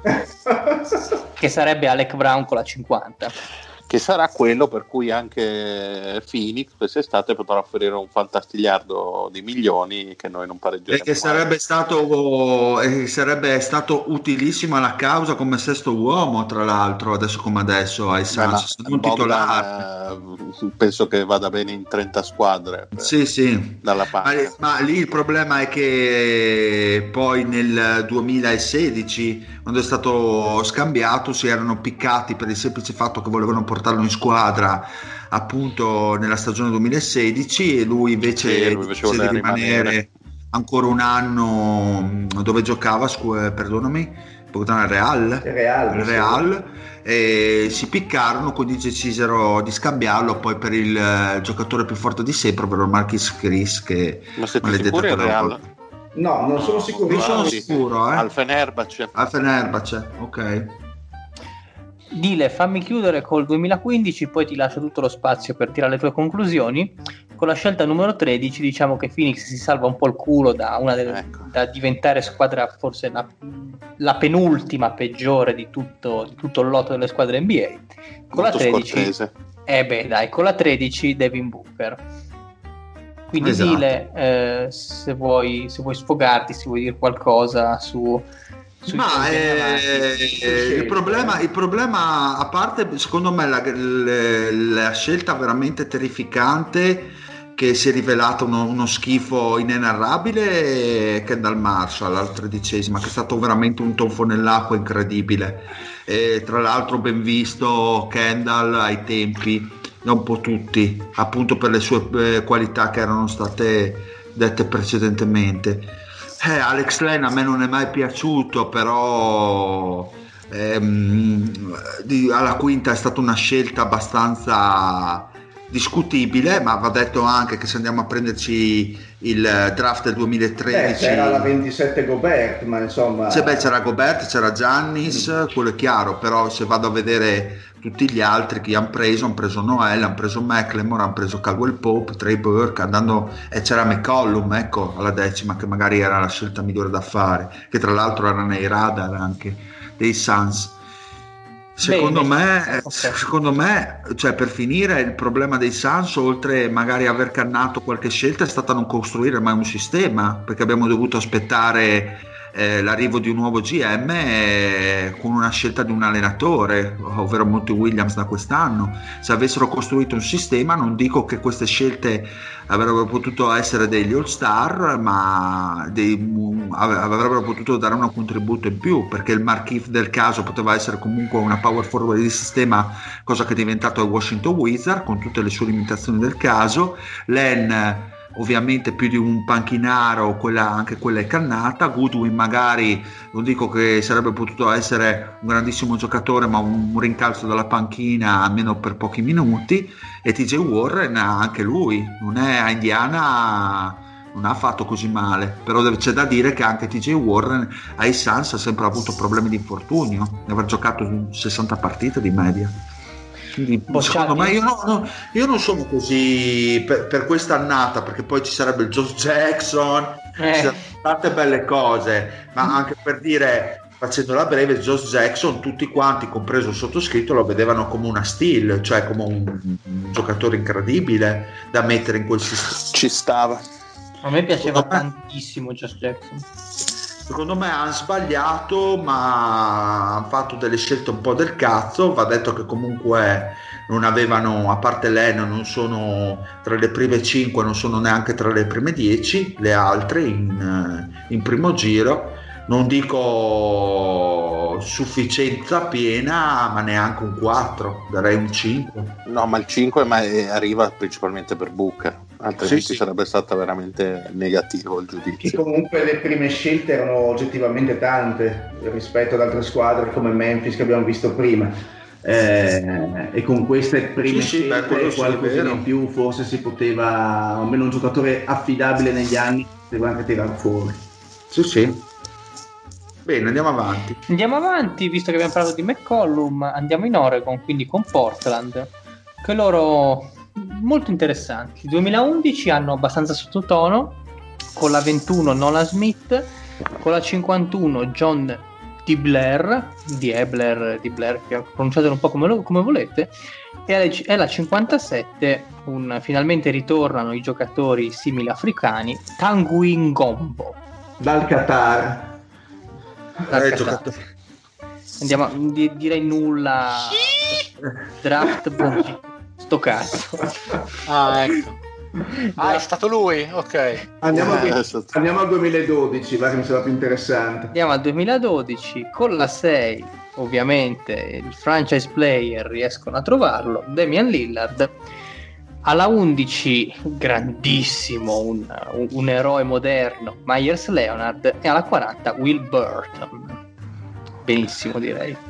Beh, insomma, poteva andare peggio sto. Beh, insomma, con Will Barton eh, Mi ha tirato su. Invece è una cosa che mi fa mm, abbastanza specie ogni volta che vedo Myers Leonard è che sembra sempre un, un freshman al primo anno, cioè di università.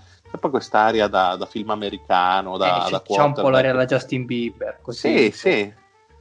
Sì, Invece probabilmente ormai avrà un po' 30 Justin anni. Bieber, un po' Nick Carter The Backstreet Boys, Eh, ma esatto, proprio i primi esatto. anni. Sì, sì, quindi è un tirafiga. Quelli, Beh, però esatto. non- no, Beh, su quello sicuro. Sì, quello che c'è da dire cioè, è, è enorme per essere un bianco ha veramente un fisico della madonna Myers Beh, Leonard. insomma, se lo dici tu mi fido, ma insomma. vabbè dai ma qua si parla in Ma maniera no, ha, un gra- ha veramente un gran telaio. Pensa se sapesse anche giocare a basket. eh. Eh, ma ha messo il tiro negli ultimi anni. È impressionante comunque, perché ad esempio Lillard l'aveva più volte elogiato dicendo è una macchina da pallacanestro, si ricorda tutti i nostri schemi, sa tutte le posizioni. E Vuol poi dire però non- magari non li sa fare, è un grande No, teorico eh, del gioco. esatto, vuol dire che però poi in, in campo non, tutto ciò che deve fare che è istinto non lo sa fare, vuol dire che è un giocatore che fa tutto Sì, sì. lento, cioè non sa fare niente che non sia Programmato, che certo. non sia programmato, tutto ciò che non è programmato non, non lo sa fare quando deve prendere decisioni è sempre lento. E quello ovviamente può essere un problema. io una cosa che mi ricorderò sempre è che un- mi sono ritrovato qualche anno fa a una festa di Halloween in casa, in casa di una tipa che aveva questo ritratto fatto da lei col faccione di Myers Leonard me lo sono Perché? sparato da me lo sono trovato davanti così Ce la siamo bombata almeno sta qua per, Eh? per la cor- Eh? Come? no era, imbo- eh, no era imbombabile Ma infatti aveva il poster di Myers Leonard. In passata una certa età imparerai che certe parole non esistono. Eh, io ho ancora un po' la bocca buona dai. andiamo avanti Cioè, cos'è come Matrix? Non è il cucchiaio a piegarti, ma sei tu stesso. Cioè, non, sei, non è lei quella in- che è imbombabile, ma sei tu stesso l'imbombabile. chiamiamola, chiamiamola rivolu- rivoluzione copernicana della bombabilità Comunque ha ragione il Mario, ne parleremo fra dieci anni, Lorenzo. Andiamo avanti. No, no, va bene, va bene, andiamo avanti, andiamo avanti.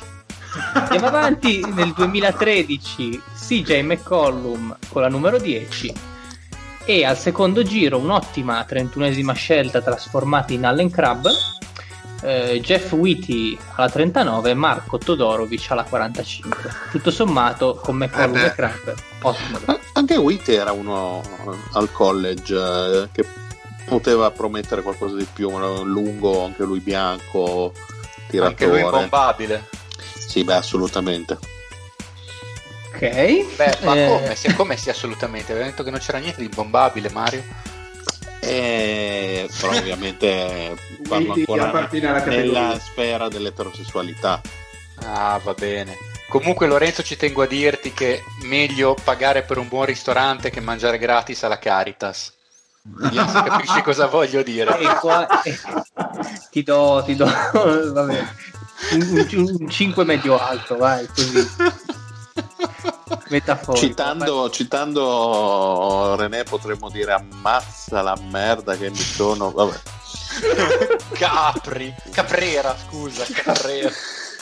Eh, 2014 lo saltiamo perché non c'è nulla, quindi meno lavoro per noi. 2015 alla 23 Ronde Hollis Jefferson, non avete capito male, proprio lui che verrà poi mandato ai Brooklyn Nets. E alla 41 Pat Connaughton, che tra l'altro si sta dimostrando un giocatore tosto, utile magari per eh, Milwaukee. E Danny Diaz con la 54. Ma Danny Diez cos'è? Scusa, è il nuovo Spider-Man dopo Mil Morales? È Sì, un personaggio di un Dani universo Diaz, parallelo? a me sembra un'ultima gal fresca fresca con il suo nuovo singolo da puttanella. Ma non è che l'hanno fermato al confine con il Messico questo e l'hanno tirato su da, da una vita da strada. Faceva lo spacciatore prima. Ma a me No, da perché, proprio... parli a- perché parli al passato? Ah, lo fa, lo fa tuttora? Può essere, può essere. Non Wikipedia dice questo. Perfetto. Comunque, valutazione velocissima su Portland perché voglio andare avanti. Direi benissimo. boh, eh, hanno beh. preso- Eh, si sono presi i due giocatori più forti che hanno attualmente roster, quindi... C'è da dire che sono stati anche bravi a pazientare perché comunque CJ McCallum per i primi due anni di NBA non è esistito sostanzialmente, Beh, il non primo aveva neanche lo anno si è rotto spazio. il piede. Eh. E poi comunque aveva, aveva davanti Wesley Matthews, era ancora il Se non sbaglio, ha, vinto il sesto e- uomo dell'anno. CJ McCallum, se non ricordo male. Non sono convinto, sai? Non ha vinto qualche premio. Vabbè, adesso. Forse il più migliorato. Sì, Most Improved, bravo. bravo. Ecco, sì, perché sto uomo mai. Perché lui è passato direttamente dal quasi titolare. a quando esatto, a quando Mm. poi hanno smembrato tutto il quintetto a parte Lillard eh, e direttamente in quintetto, sì. Sì. Sì, sì. Mm, Bravo, ricordavo. È lì che poi è passato tipo da 0 a 18 punti, una roba del genere praticamente. Bene, quindi ampiamente promossi. Eh. Vediamo, vediamo adesso se la prossima squadra sarà ampiamente promossa. Perché eh, dopo la P, dopo la P di Portland abbiamo la S di La Sacramento. S di San Antonio, perfetto. Che beh, Kawhi, ti dirò. Gran colpo alla 15. Allora, io chiedo alla regia di mutare per un attimo il Ma disturbatore aspetta, che, ma che sono, impedisce- quelli che hanno, ma sono quelli che hanno scelto Stauskas, questi coglioni. Ah sì, è vero, all'ottava mi sembra, è vero, è vero. Esattamente Allora. quelli. Allora, no, posso fare una piccola premessa, poi dite quello che volete. Eh, secondo me eh, qui è un po' sparare sulla Croce Rossa perché basta vedere che nessuno di questi giocatori eh, fa attualmente parte del nostro roster. Strano che Thomas Robinson non faccia parte. Era fo- fortissimo Thomas Robinson, è l'unico mezzo giocatore di basket perché comunque Isaiah Thomas è un discorso totalmente a sé stante e, e Cody Stein che comunque eh, è in altri lidi a fare altre cose quindi per favore non siate troppo cattivi che già la natura ci ha pensato con noi a esserlo grazie Allora, facciamo una cosa, parto veloce con la carrellata, poi facciamo un minestrone unico di commento, va bene? Vai. Vai. 2011, Jimmer Fredetta alla 10. Mm. Ecco, partiamo bene. Tyler Honey Cat alla 35 e il predetto Isaiah. Thomas alla 60. 2012, una sola scelta al primo giro, Thomas Robinson alla 5. Ah, che male al cuore Thomas Robinson.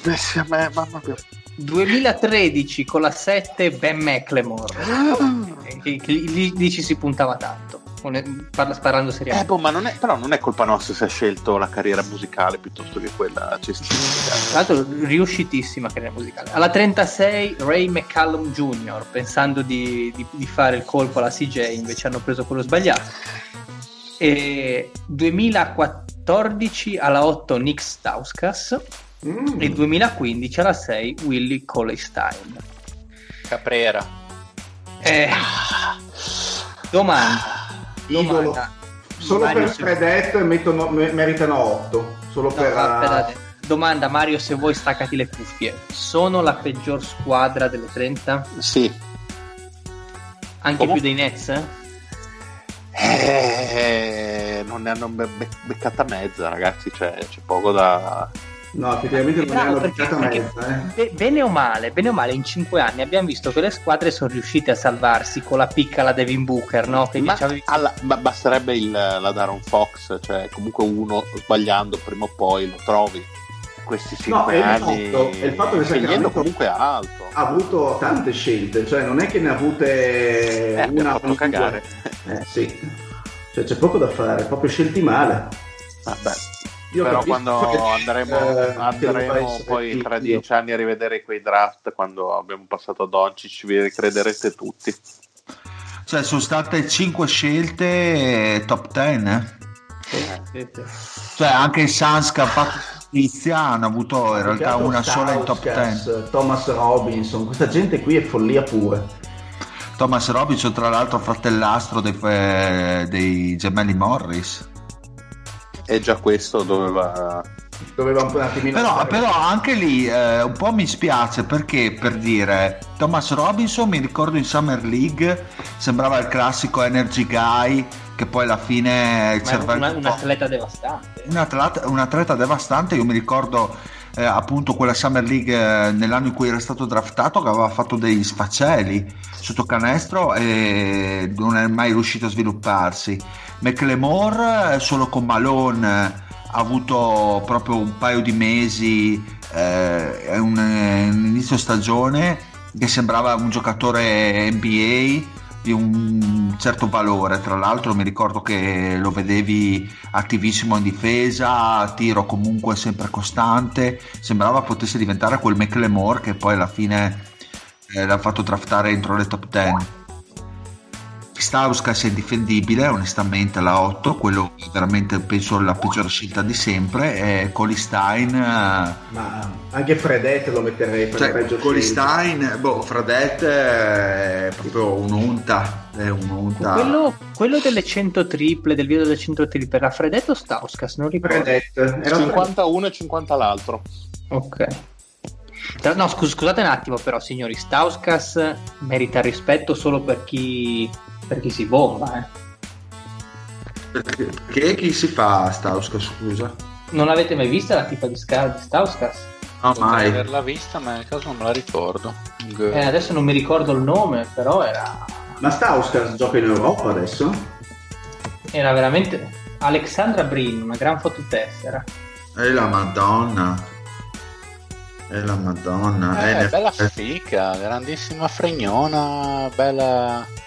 Ma anche bella altona, tra l'altro, proprio sozzona. Sì, sì, sì.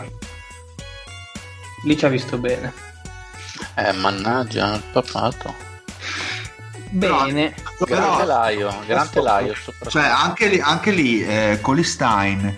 Dopo abbiamo in quel, eh, in quel draft Moody Eye, Stelly Johnson, Kaminsky, Winslow e Miles Turner, quello cominci, cominciano un po' i nomi a pesare, ecco. Trey Lyles e Booker. Ah no, Colistein forse è la scelta migliore di questi cinque anni, però questo fa riflettere anche sul livello delle, delle scelte precedenti, se Colistein è la tua scelta migliore.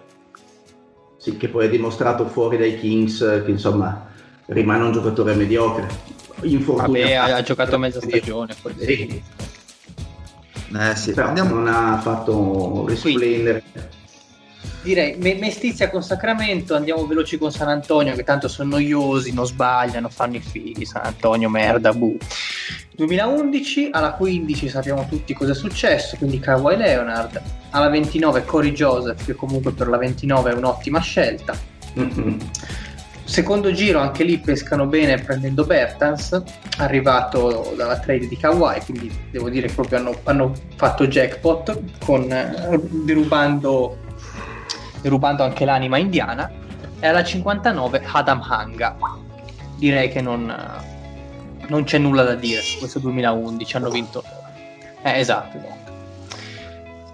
2012 non avevano la prima scelta, adesso non mi ricordo perché, perdonatemi, ma voglio far veloce, voglio chiudere in fretta. Quindi Marcus Denmon alla 59, anche qui ci starebbe bene un altro key del Fede.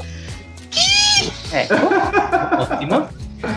2013, uno che onestamente non mi ricordavo, però per il nome è biblico. Con la, Livio ve- Charles.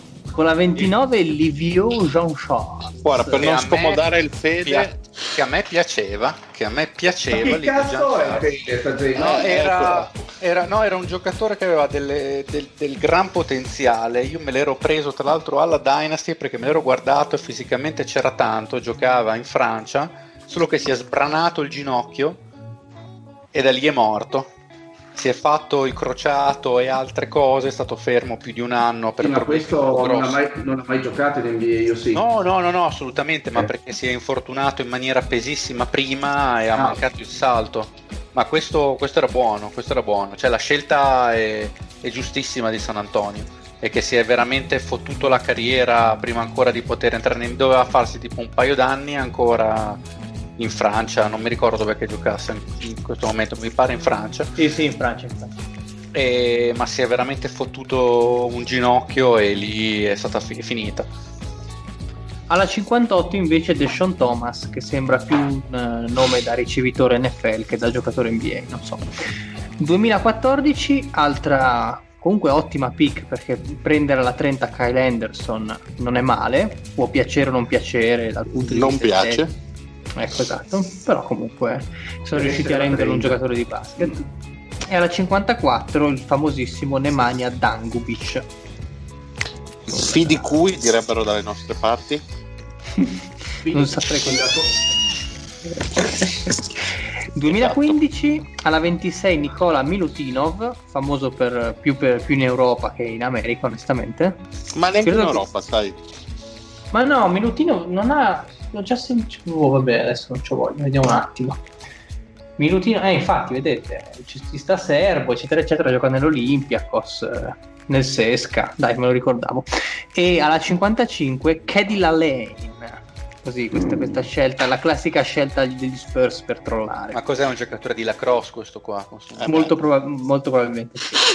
Grande giocatore di lacrosse. Giocava alla cross in Blue Mountain State. Che Che serie incredibile, mamma mia, mamma mia cosa mi hai ricordato Fede. Beh, serie fondamentale, cioè, fondamentale.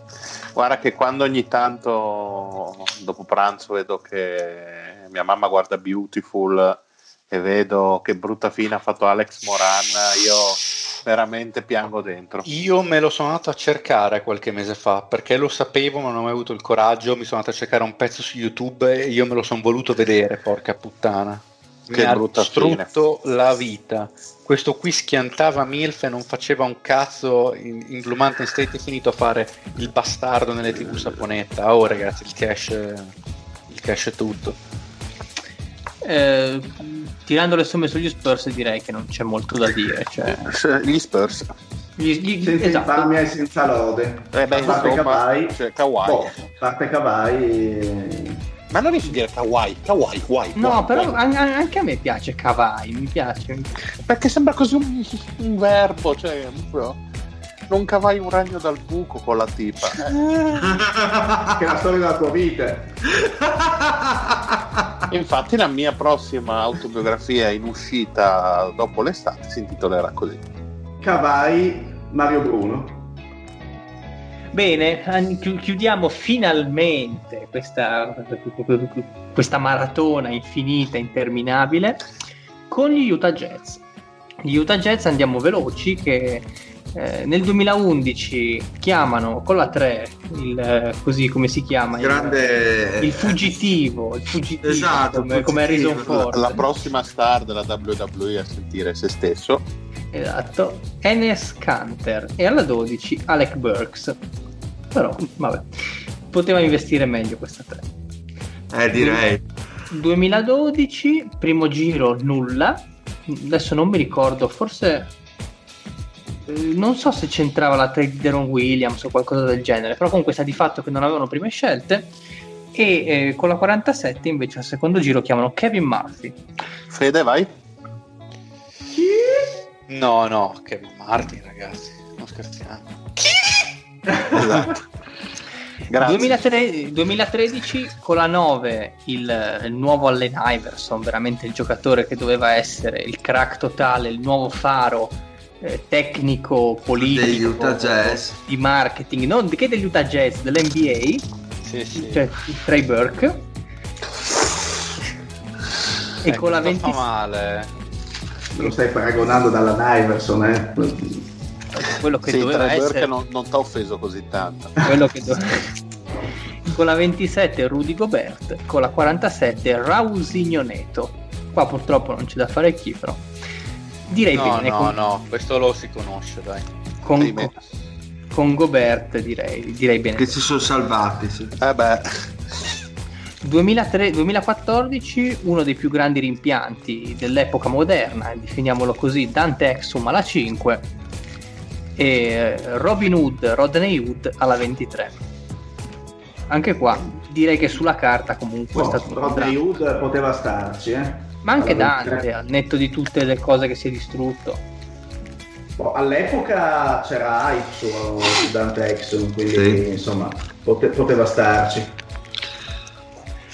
Dai, chiudiamo, finalmente arriviamo alla fine, 2015 alla 12 Trey Lyles e alla 42 Olivier Hanlan. Basta.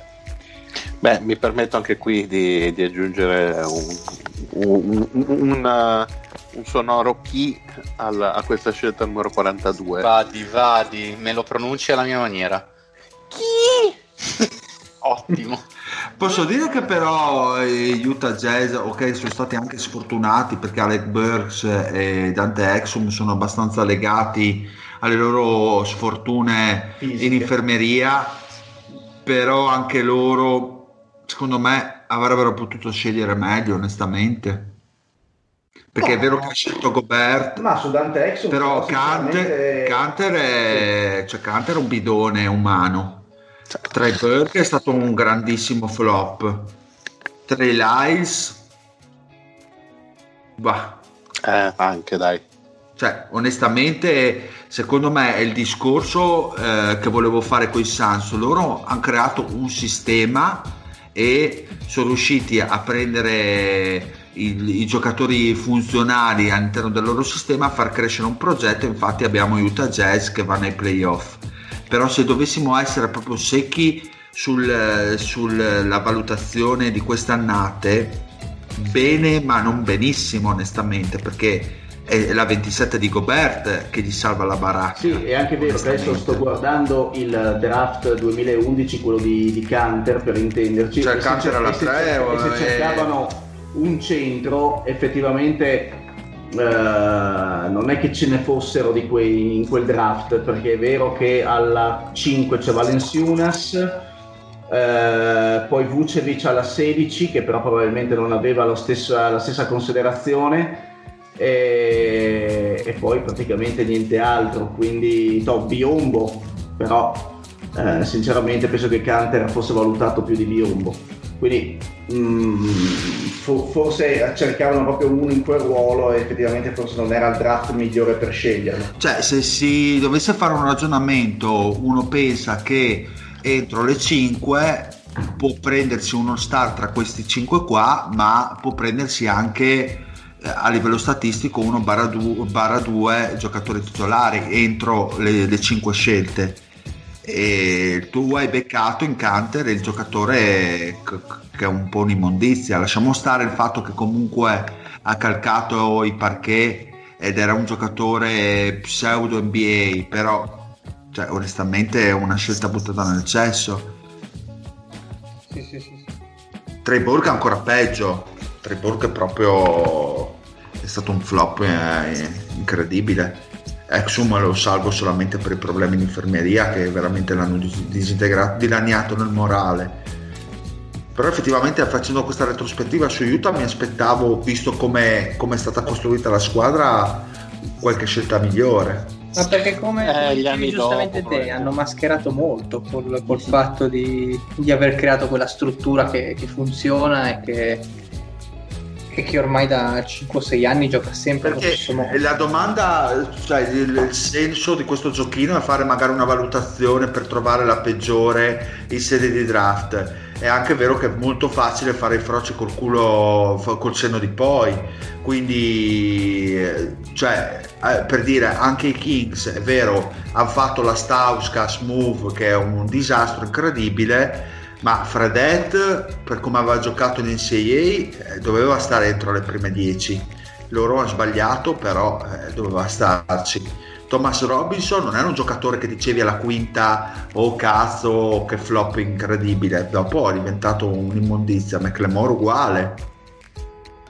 Sì, quindi sì, sì. è quello il bello del, del, draft. Dopo hai il botte di culo del Portland del caso che si prendono l'anno eh, buono Lillard alla sesta che è stato veramente una grandissima mossa. Io stesso non avrei mai pensato che diventasse quel Lillard e l'anno dopo hanno imbroccato con McCallum.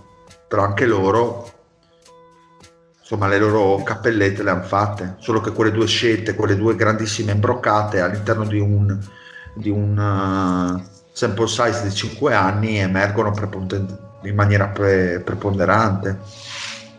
Anche anche per finire il mio ragionamento anche di Spurs. Cioè è vero bravi bravi bravi bravi bravi però nel pescare basso ti peschi anche tanta monnezza. Poi hai la botta di culo di beccarti la quindicesima Ka- uh, Kawhi Leonard. Però 29esima sì ci sta Corey Joseph ma che giocatore è poi alla fine?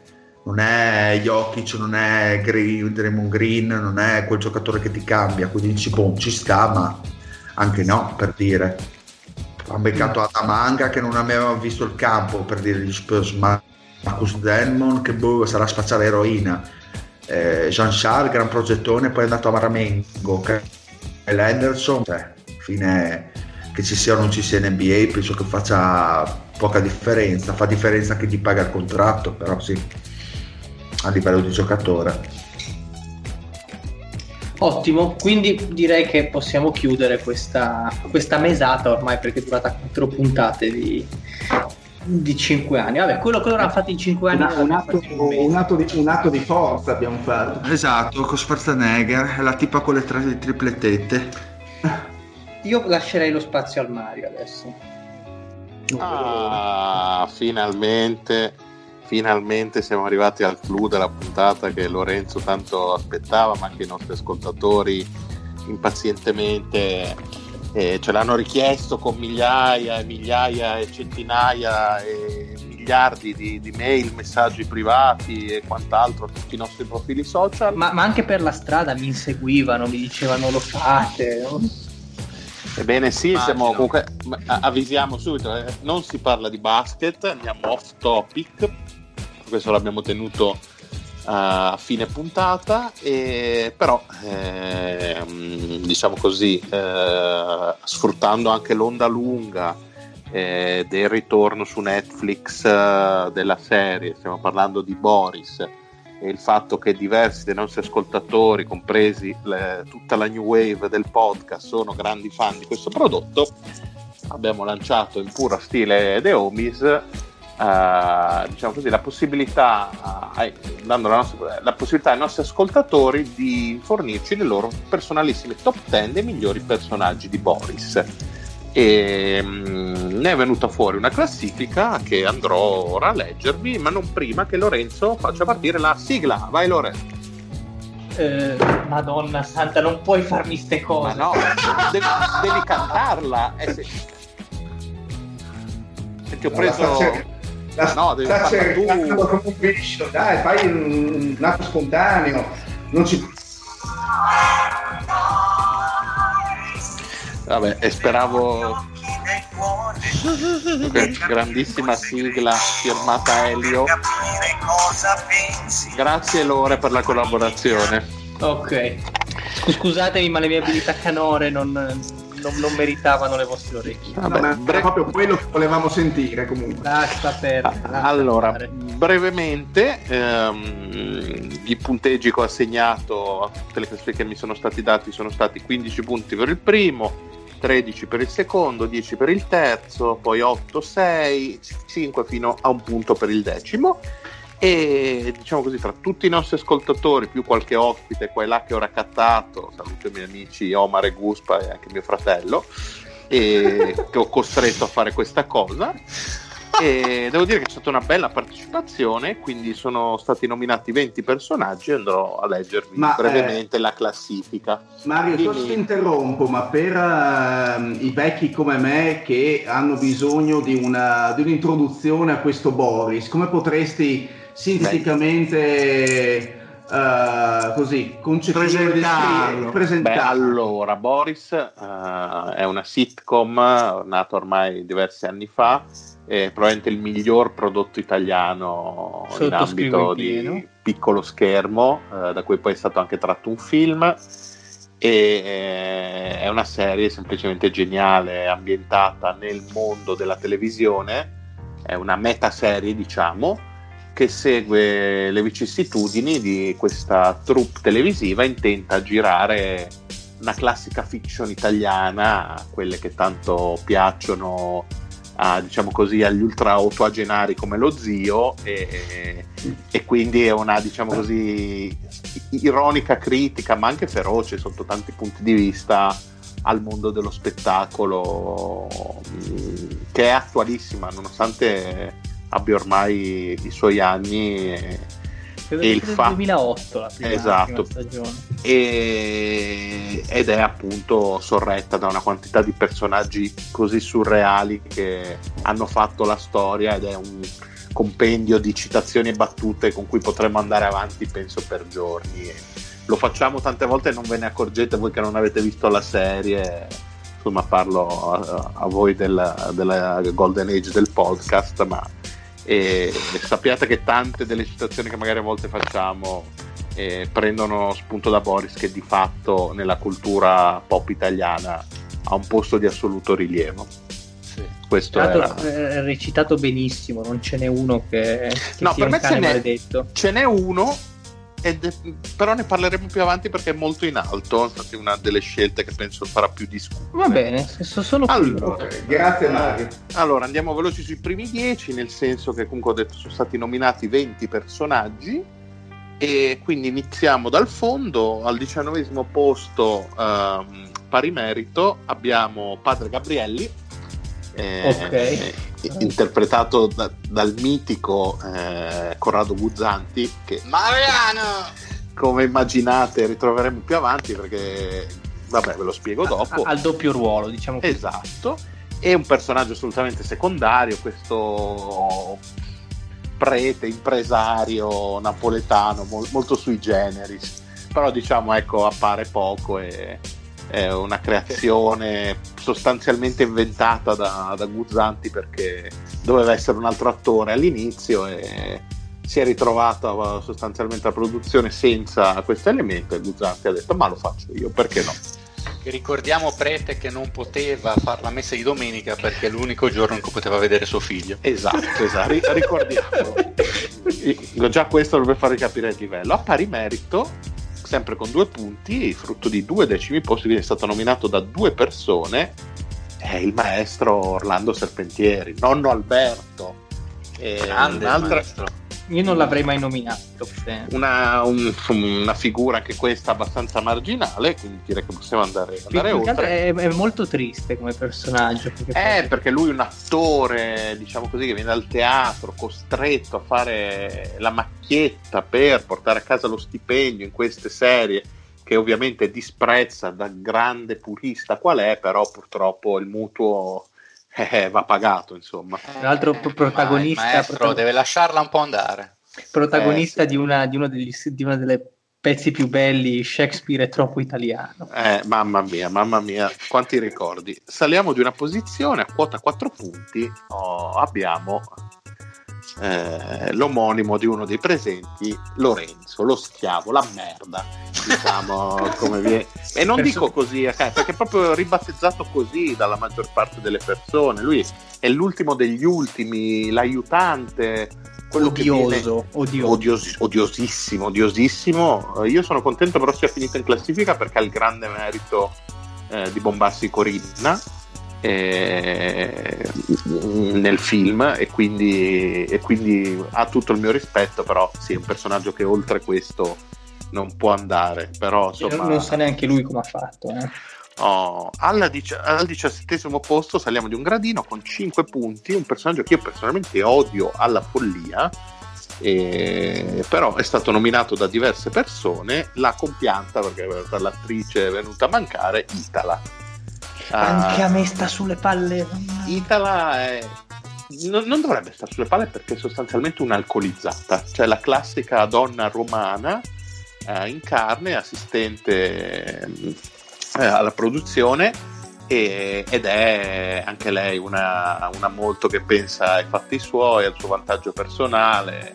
Diciamo a me così. proprio non, non, dice niente come personaggio, eh, non, non ha delle situazioni iconiche, non ha nulla. Beh, più... fa una cosa molto importante purtroppo. Ma quella dell'ardo, dici? Eh sì, eh, vabbè, colonnata. Eh, quindi, quindi ci sta, insomma, giusto nominarla, però anche qui. Vabbè, eh, saliamo di un punticino. A, a, quota 6 abbiamo due personaggi. E uno fa un po' ridere che sia qui perché è stato nominato solo da una persona. E questa persona è il Poz, che ha una classifica un po' particolare, ne parleremo più tardi. E nomina Valerio.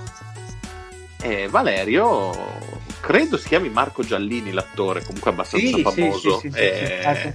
Tra l'altro bravissimo Giallini. Sì, lui più che altro ruoli, ruoli drammatici, però ha fatto anche dei film comici, ecco. Uh, quindi insomma un attore abbastanza eclettico sicuramente se, se, vedete la foto lo riconoscerete anche voi Dile ecco, e non so se l'avete diciamo... visto quello che ha fatto Rocco Schiavone per dire la film ecco. ambientata in Val d'Aosta e lui, questo, anche lui, questo personaggio ampiamente secondario che segue il metodo Stanislaschi dell'entrare un po' troppo nel personaggio. Diciamo che questo me lo aspettavo votato da Lorenzo perché insomma la scena in cui lui eh, è, è, è, il ciclista e impesta, è Girardengo e impesta tutto il set perché si rifiuta di farsi una doccia perché è entrato nel personaggio non, non, non, non gli competeva allora, io volevo metterlo in top 10, però ho detto c'è troppo poco. Eh, anche, eh, esatto, appare molto poco, eh, diciamo la verità. Cosa che non è esattamente il contrario dell'altra persona al quindicesimo posto, perché abbiamo di fatto quello che dovrebbe essere, tra virgolette, il protagonista, ovvero sia Alessandro. Posizione eh, giustissima. Anch'io sono d'accordo, io non l'ho mai sopportato. Alessandro è sostanzialmente la persona attraverso cui gli occhi noi vediamo la storia. Eh, la storia parte dal suo arrivo dentro la troupe, lui, anche lui è paragonabile all'altro schiavo, diventa assistente alla regia, assistente dell'assistente alla regia, diciamo, ehm, ed è anche lui trattato malissimo, bullizzato. Ehm, Però, e la Mario, sua crescita dovrebbe essere. Sì, okay. esatto, dovrebbe essere il, il, filo conduttore un po' della, della serie. Però a me è sempre risultato estremamente mm, mancante di carisma. Ma, esatto, perché mentre l'altro schiavo comunque prova un po' a, a riprendersi con tutto il discorso della cinepresa, quindi alla fine comunque viene menato lo stesso. Lui è proprio sottone, proprio non riesce mai a. Sì, sì. Ah. Lui almeno ha il merito alla fine di bombarsi eh, la Guzzanti e quindi insomma almeno eh, un po' si, si redime per quanto a me la scena in cui sono lì lì per amoreggiare la prima volta e lei gli confessa di aver votato Berlusconi è uno dei cult proprio assoluti. Uno dei, dei più belli dei, cioè un momento veramente altissimo e la scena in cui, cui, dopo canta e meno male che Silvio c'è per cercare di prendersi eh. qualcosa di poetico tantissima tantissima roba al quattordicesimo posto con 13 punti quindi si sale abbiamo un personaggio che prende 13 punti per essere stato nominato una volta ed essere oh. stato nominato al secondo posto. Allora, dovre- dovreste rimanere un po' stupiti perché parliamo di Alfredo. Ma non ma dovreste la, essere. La, la, l'aiuto regista? L'aiuto regista. Non dovreste essere tanto sorpresi se, se pensate cosa fa Alfredo. Sì, e sì, soprattutto sì. con Glauco e se pensate che Glauco e, Alf- e Sconduccio, scusate, se pensate eh. che Duccio e Alfredo sono al primo e secondo posto da parte di quel trollone del Poz, che sono abbastanza sicuro che insomma sì, troverete vabbè, abbiamo, un filo conduttore. Ho capito il motivo, sì, sì, il filo bianco conduttore. Quindi direi di andare oltre. E al tredicesimo posto erano un personaggio che io avevo messo in top 10, mi dispiace sia sceso così tanto, con 16 punti è l'uomo della rete Lopez eh, un Massimo Catania eh, che trovo esilarante eh, l'uomo che sostanzialmente decide eh, i destini della serie in base all'andamento delle elezioni politiche attualissimo, veramente un personaggio che secondo me non passerà mai di moda. Sì, e sì. Uh, poco più in alto, a quota 20, saliamo ancora un po', ci avviciniamo alla top 10, alla dodicesima posizione c'è la linea comica del, del programma. Nando Martellone, l'uomo dei tormentoni, tra cui ricordiamo brrr, Buscio de culo, e, e, l'altro famosissimo che mi citerà il Fede. No, beh, per me ci sono tanto Buscio de culo, e l'altro è più del culo. No, l'altro è e sti cazzi! Quindi, ah, l'altro dicevi, scusa. Sì, okay. sì, sì, esatto. E quindi un po' insomma il comico stile Ma quello per me è fantastico. Quello per me è fantastico perché proprio è il è il comico da cinepanettone. È la comicità quella... proprio, proprio colorata, è la comicità da colorata. È, è, è, no, è il one trick pony, quello che dice la singola cazzata, è Lenzo Salvi reale. Sì, è un po' Bart quando dice sono stato io a fare questo. Cioè... Sì, sì, è... ed è un personaggio che poi viene travolto da diversi scandali di natura, diciamo così, equivoca, ma poi riesce grazie al programma a tornare diciamo sulla cresta dell'onda. Oh. però è fantastico perdone quando dice proprio ah ma tu dici soltanto bucio del culo? Io intanto con questa, questa frase bucio del culo mi ci sono comprato la casa. Quindi anche questo diciamo così è, è grottesco ma più, più realista di quello che si creda ecco. Eh sì Oh, ci avviciniamo alla top 10 e qui abbiamo un bellissimo trittico uh, di signorine. Infatti, in undicesima posizione con 24 punti abbiamo la star uh, della prima serie. La cagna maledetta. Colei che viene definita da più, da più parti la cagna per le sue qualità, diciamo così, poco, po- eh, sì, po- alle sue qualità attoriali poco, poco così talentuose e quindi Corinna Negri eh, interpretata da quel gran pezzo di figliora che era Carolina Crescentini. E, lei però insomma sostanzialmente è la protagonista della prima serie, la protagonista degli Occhi del Cuore, che è questa fiction immaginaria che, intorno a cui ruotano tutte le, tutte le, le, vicende, ecco diciamo la nuova Ferilli a sentire lei stessa e il suo agente. che lascerà oh. la serie per andare a fare Madre Teresa. Eh, Sofia! Però, però c'era poi una persona alla terza stagione che vede Ombra Bebe in sua luce. tanta tantissima roba ma arriviamo finalmente a, alla ciccia vera e Apriamo la... secondo me è posizione molto giusta la 11 perché... Al, alla 10 abbiamo eh, diciamo così ragazzi vi parlo di sensualità in questa posizione perché con 27 punti non stiamo a parlare di salsicce ma di Karin ovvero troppo sia... bassa troppo bassa. Eh, ovvero sia la linea diciamo così sexy di tutte un po' di tutte un po' le produzioni, quella messa lì soltanto perché è buona. anche il suo personaggio molto più realistico di quello che si crede probabilmente. Molto molto ben riuscito. Chiudiamo questo trittico tutto al femminile al nono posto con uh, l'assistente alla regia di cui abbiamo parlato prima, ovvero sia Caterina Guzzanti nel ruolo di Arianna, uh, la suddetta ragazza che votò Berlusconi. Eh, personaggio a tratti abbastanza, secondo me, come dire, antipatico, ma volutamente antipatico, però funge benissimo nel, in questo ruolo, cioè ci sta secondo me, è anche una posizione giusta. Però secondo me sopra Karin no. Eh, paga forse la visibilità maggiore probabilmente. Vero per quanto magari Karin sul lungo periodo forse avrebbe stancato, sempre un po' ripetitiva, forse sarebbe venuta fuori.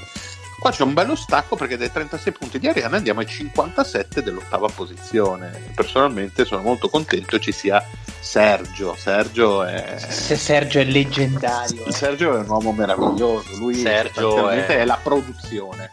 Esatto. È colui che muove i dinè, che sa sempre a Io al gabbio non ci torno. Esatto, romanaccio puro, viene anche colto da un malore durante la serie.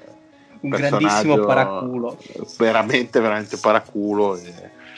molto, molto bene. Ma a proposito di paraculi, al settimo posto, 71 punti. Abbiamo le tre menti dietro, tutti. Avrei potuto metterli, non li ho messi, me ne Eh, ma loro ci, ci stanno, ci stanno. I sceneggiatori Eh, forse hanno le, le battute più iconiche di tutte per Sì, veramente. F4, Basito. La locura. Famoli scopare così. The Botto. Sì, The così. The. Genio, Senza genio, senso. genio. No, per chi non ha, non ha visto la serie sono tre sostanzialmente fannulloni che più fannulloni non si può Beh, veramente. scusate, Dei Vivero. Peraltro Mario, perdonami, nella nostra Dynasty c'è uno che porta Isaia Panduri. Isaia, Eh beh, ma eh beh, Isaia esatto. Panduri, ma chi? Isaia Panduri, come era il dittatore del Burmini, laico.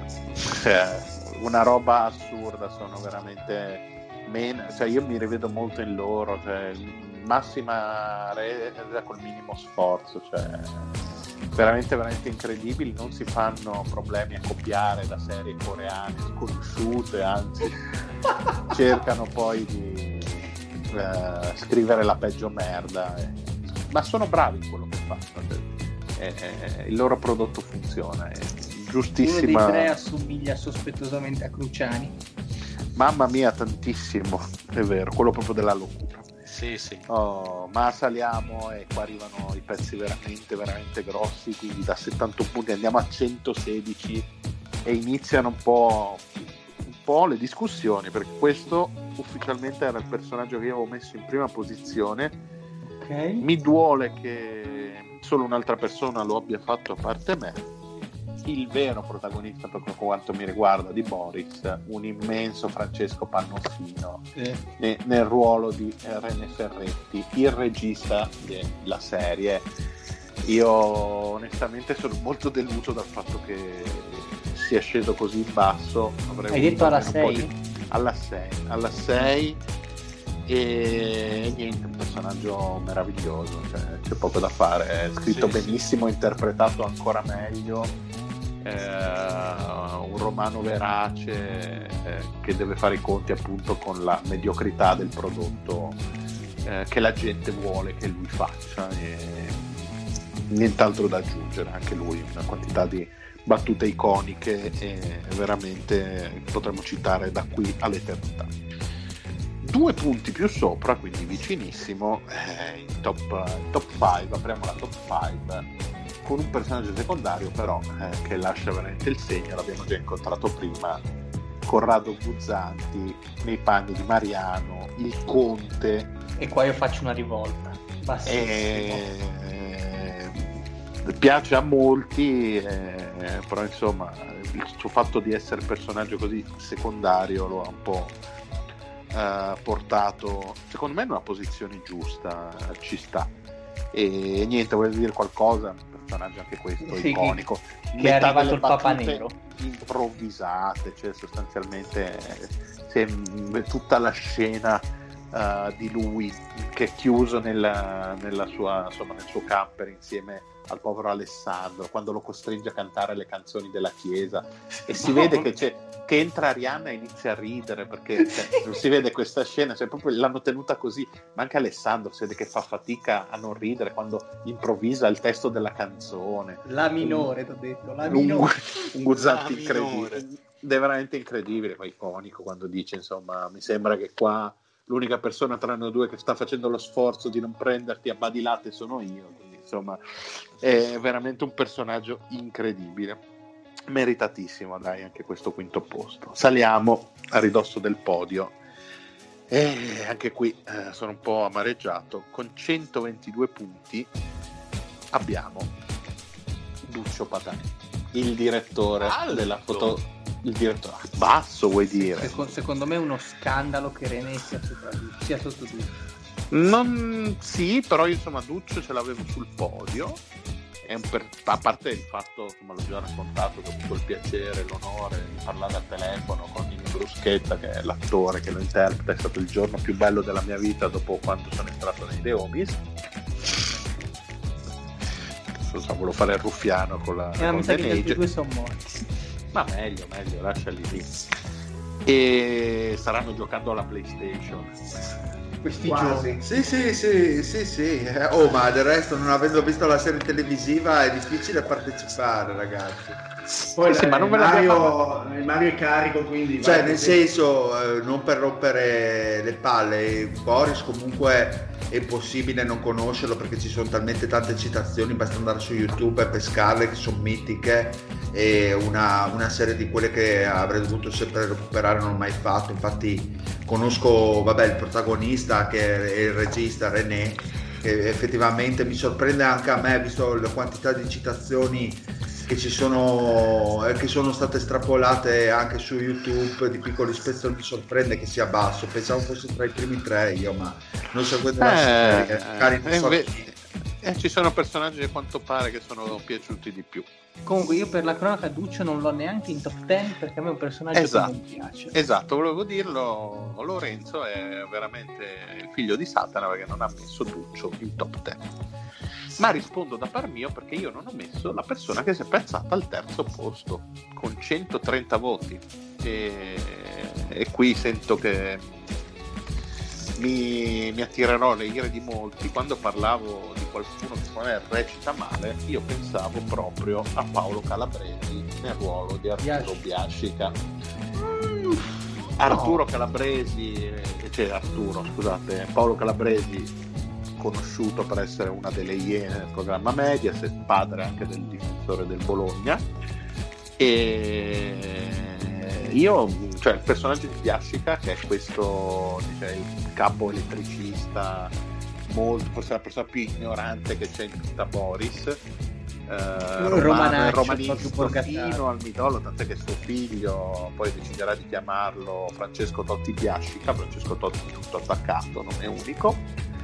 E... Però io penso che per quanto sia grottesco il personaggio rispetto a tutti gli altri l'interpretazione sia un po' scadente secondo me. Secondo me Calabresi non è un attore a livello de- degli altri della serie per questo l'ho deciso di non premiarlo però nonostante questo diciamo eh, ha ricevuto abbastanza voti da finire in top 3 un solo punto più in su secondo posto abbiamo il personaggio secondario per eccellenza. Eh, anche qui eh, eh, non saprei neanche cosa dire. Io quando sono triste mi, mi metto lo spezzone in cui c'è il meglio di Glauco e, e- e rido e rido perché veramente Glauco è un personaggio incredibile. Forse il miglior personaggio secondario mai costruito in tutte le serie che io abbia mai visto. pound per pound direi il miglior per, per personaggio clamoroso. Anche perché eh, l'attore è Ettore Tirabassi se non mi sbaglio sì, sì. è sempre stato conosciuto per i suoi ruoli nelle fiction tipo mh, eh, come si chiama quello delle poli- della polizia. Eh, Riss? Sì, Riss e tutte cose così e quindi sempre ha avuto ruoli seri. E non te lo aspetti questo suo lato comico così invece è semplicemente perfetto. Eh, poche apparizioni ma ogni, ogni sua parola una sentenza è, mm, veramente un genio. Per la come cronaca cazzo me l'hai fatta la fotografia? Mi hanno detto di smarmellare ho No, no, ma è incredibile. Poi io cito, cito Duccio quando dice, eh, quando dice Glauco, ti stimo molto perché di più non gli si può dire. Ma arriviamo in cima alla vetta con 137 voti, l'unico personaggio che è stato nominato in tutte le top Eh, 10 che ho ricevuto. Eh, Signore e signori, Stanis La Rochelle mamma. il divo, il protagonista de- degli occhi del cuore. di genio le- Lui Il veramente del protagonista anche del bellissimo film Il giovane Ratzinger. Eh, un personaggio talmente assurdo che è difficile anche da raccontare. Che è recitato benissimo. Pietro Sermonti, veramente anche lui l'avete conosciuto per ruoli molto più seri, soprattutto un medico in famiglia ma un lato comico straordinario. Lui ogni volta che entra in scena sai che sta per succedere qualcosa che ti farà sbellicare dalle risate. Con cinque espressioni si copre una fiction di, di 20 puntate. Mamma mia, cioè veramente, veramente oltre. Io l'avevo messo secondo dietro a René, ma sono contento che abbia vinto lui perché perché è un personaggio che fa veramente ridere. Cioè, cioè, dalla... Non riesco a trovare delle scene che dovrebbero essere comiche con lui che non facciano ridere. Beh, lui lo dice vera... alla prima puntata, eh. faccio scassare dal ridere, ricordo. Veramente, veramente eh, aveva ragione. Eh, ed, è, ed, è, il giusto premio, secondo me, questo primo posto. Che Mario, l'anima un po'. Sì. Ma si nota di più. Se vengo e sto per i cazzi miei o se non vengo. No, ma, è, cioè, ma anche solo la sua partecipazione nel film come Gianfranco Fini. mi ricordo che mai svilire il ruolo del Parlamento è qualcosa di veramente cercatevi anche solo quel pezzo ed è una cosa epica ma tutto, tutto la, la lettera la, quando, no, quando scrive il messaggio a Wim Wenders cioè sorry Vim, uh, thank you for not being so Italian. che spe- ma ragazzi, ma di cosa stiamo parlando? Stanis La Rochelle è veramente il numero uno e anche per i nostri ascoltatori è così. Dile, abbiamo concluso. Se gli altri non vogliono aggiungere qualcosa, recuperate no, no, Boris, no. assolutamente che vale la pena. Bene o male la classifica. Beh, visto che ha messo visto che hanno messo tutte e tre le stagioni su, su Netflix, Netflix, direi che anche potremmo, anche, potremmo anche recuper- recuperarle. No? Eh, eh, poi, sì, poi sì, sono veloci no. perché sono episodi da 20 minuti, non, non sono, così, non sono lunghe.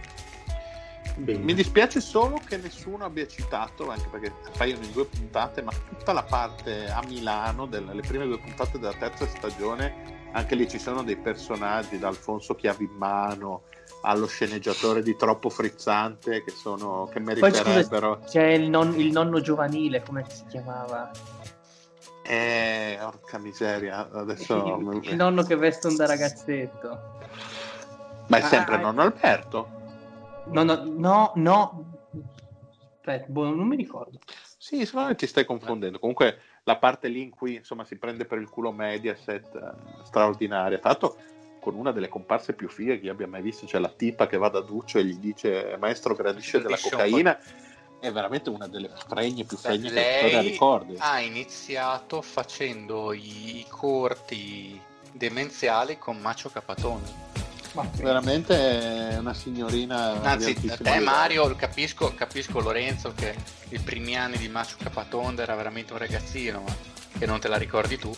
Eh, ma sai, io non ho memoria fotografica. In questo momento non mi ricordo il nome, ma almeno il nome di, di spettacolo nei film di Maccio, adesso te lo, te lo tiro fuori. Ehi, era Anna Pannocchia. Ah, era... Il cazzo che era Anna Pannocchia. non era Pina Sinalezza in questo momento, non mi ricordo, ma me la ricordo.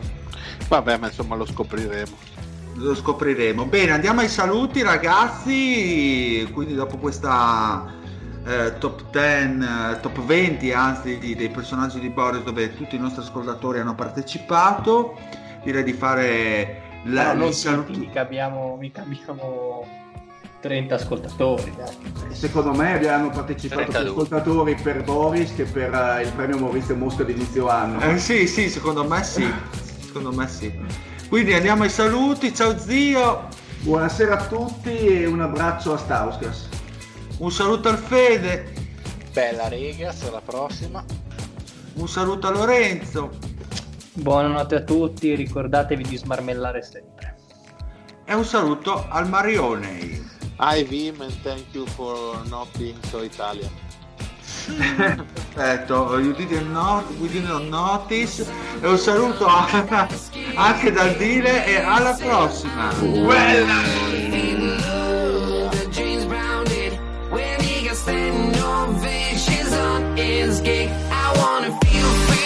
Like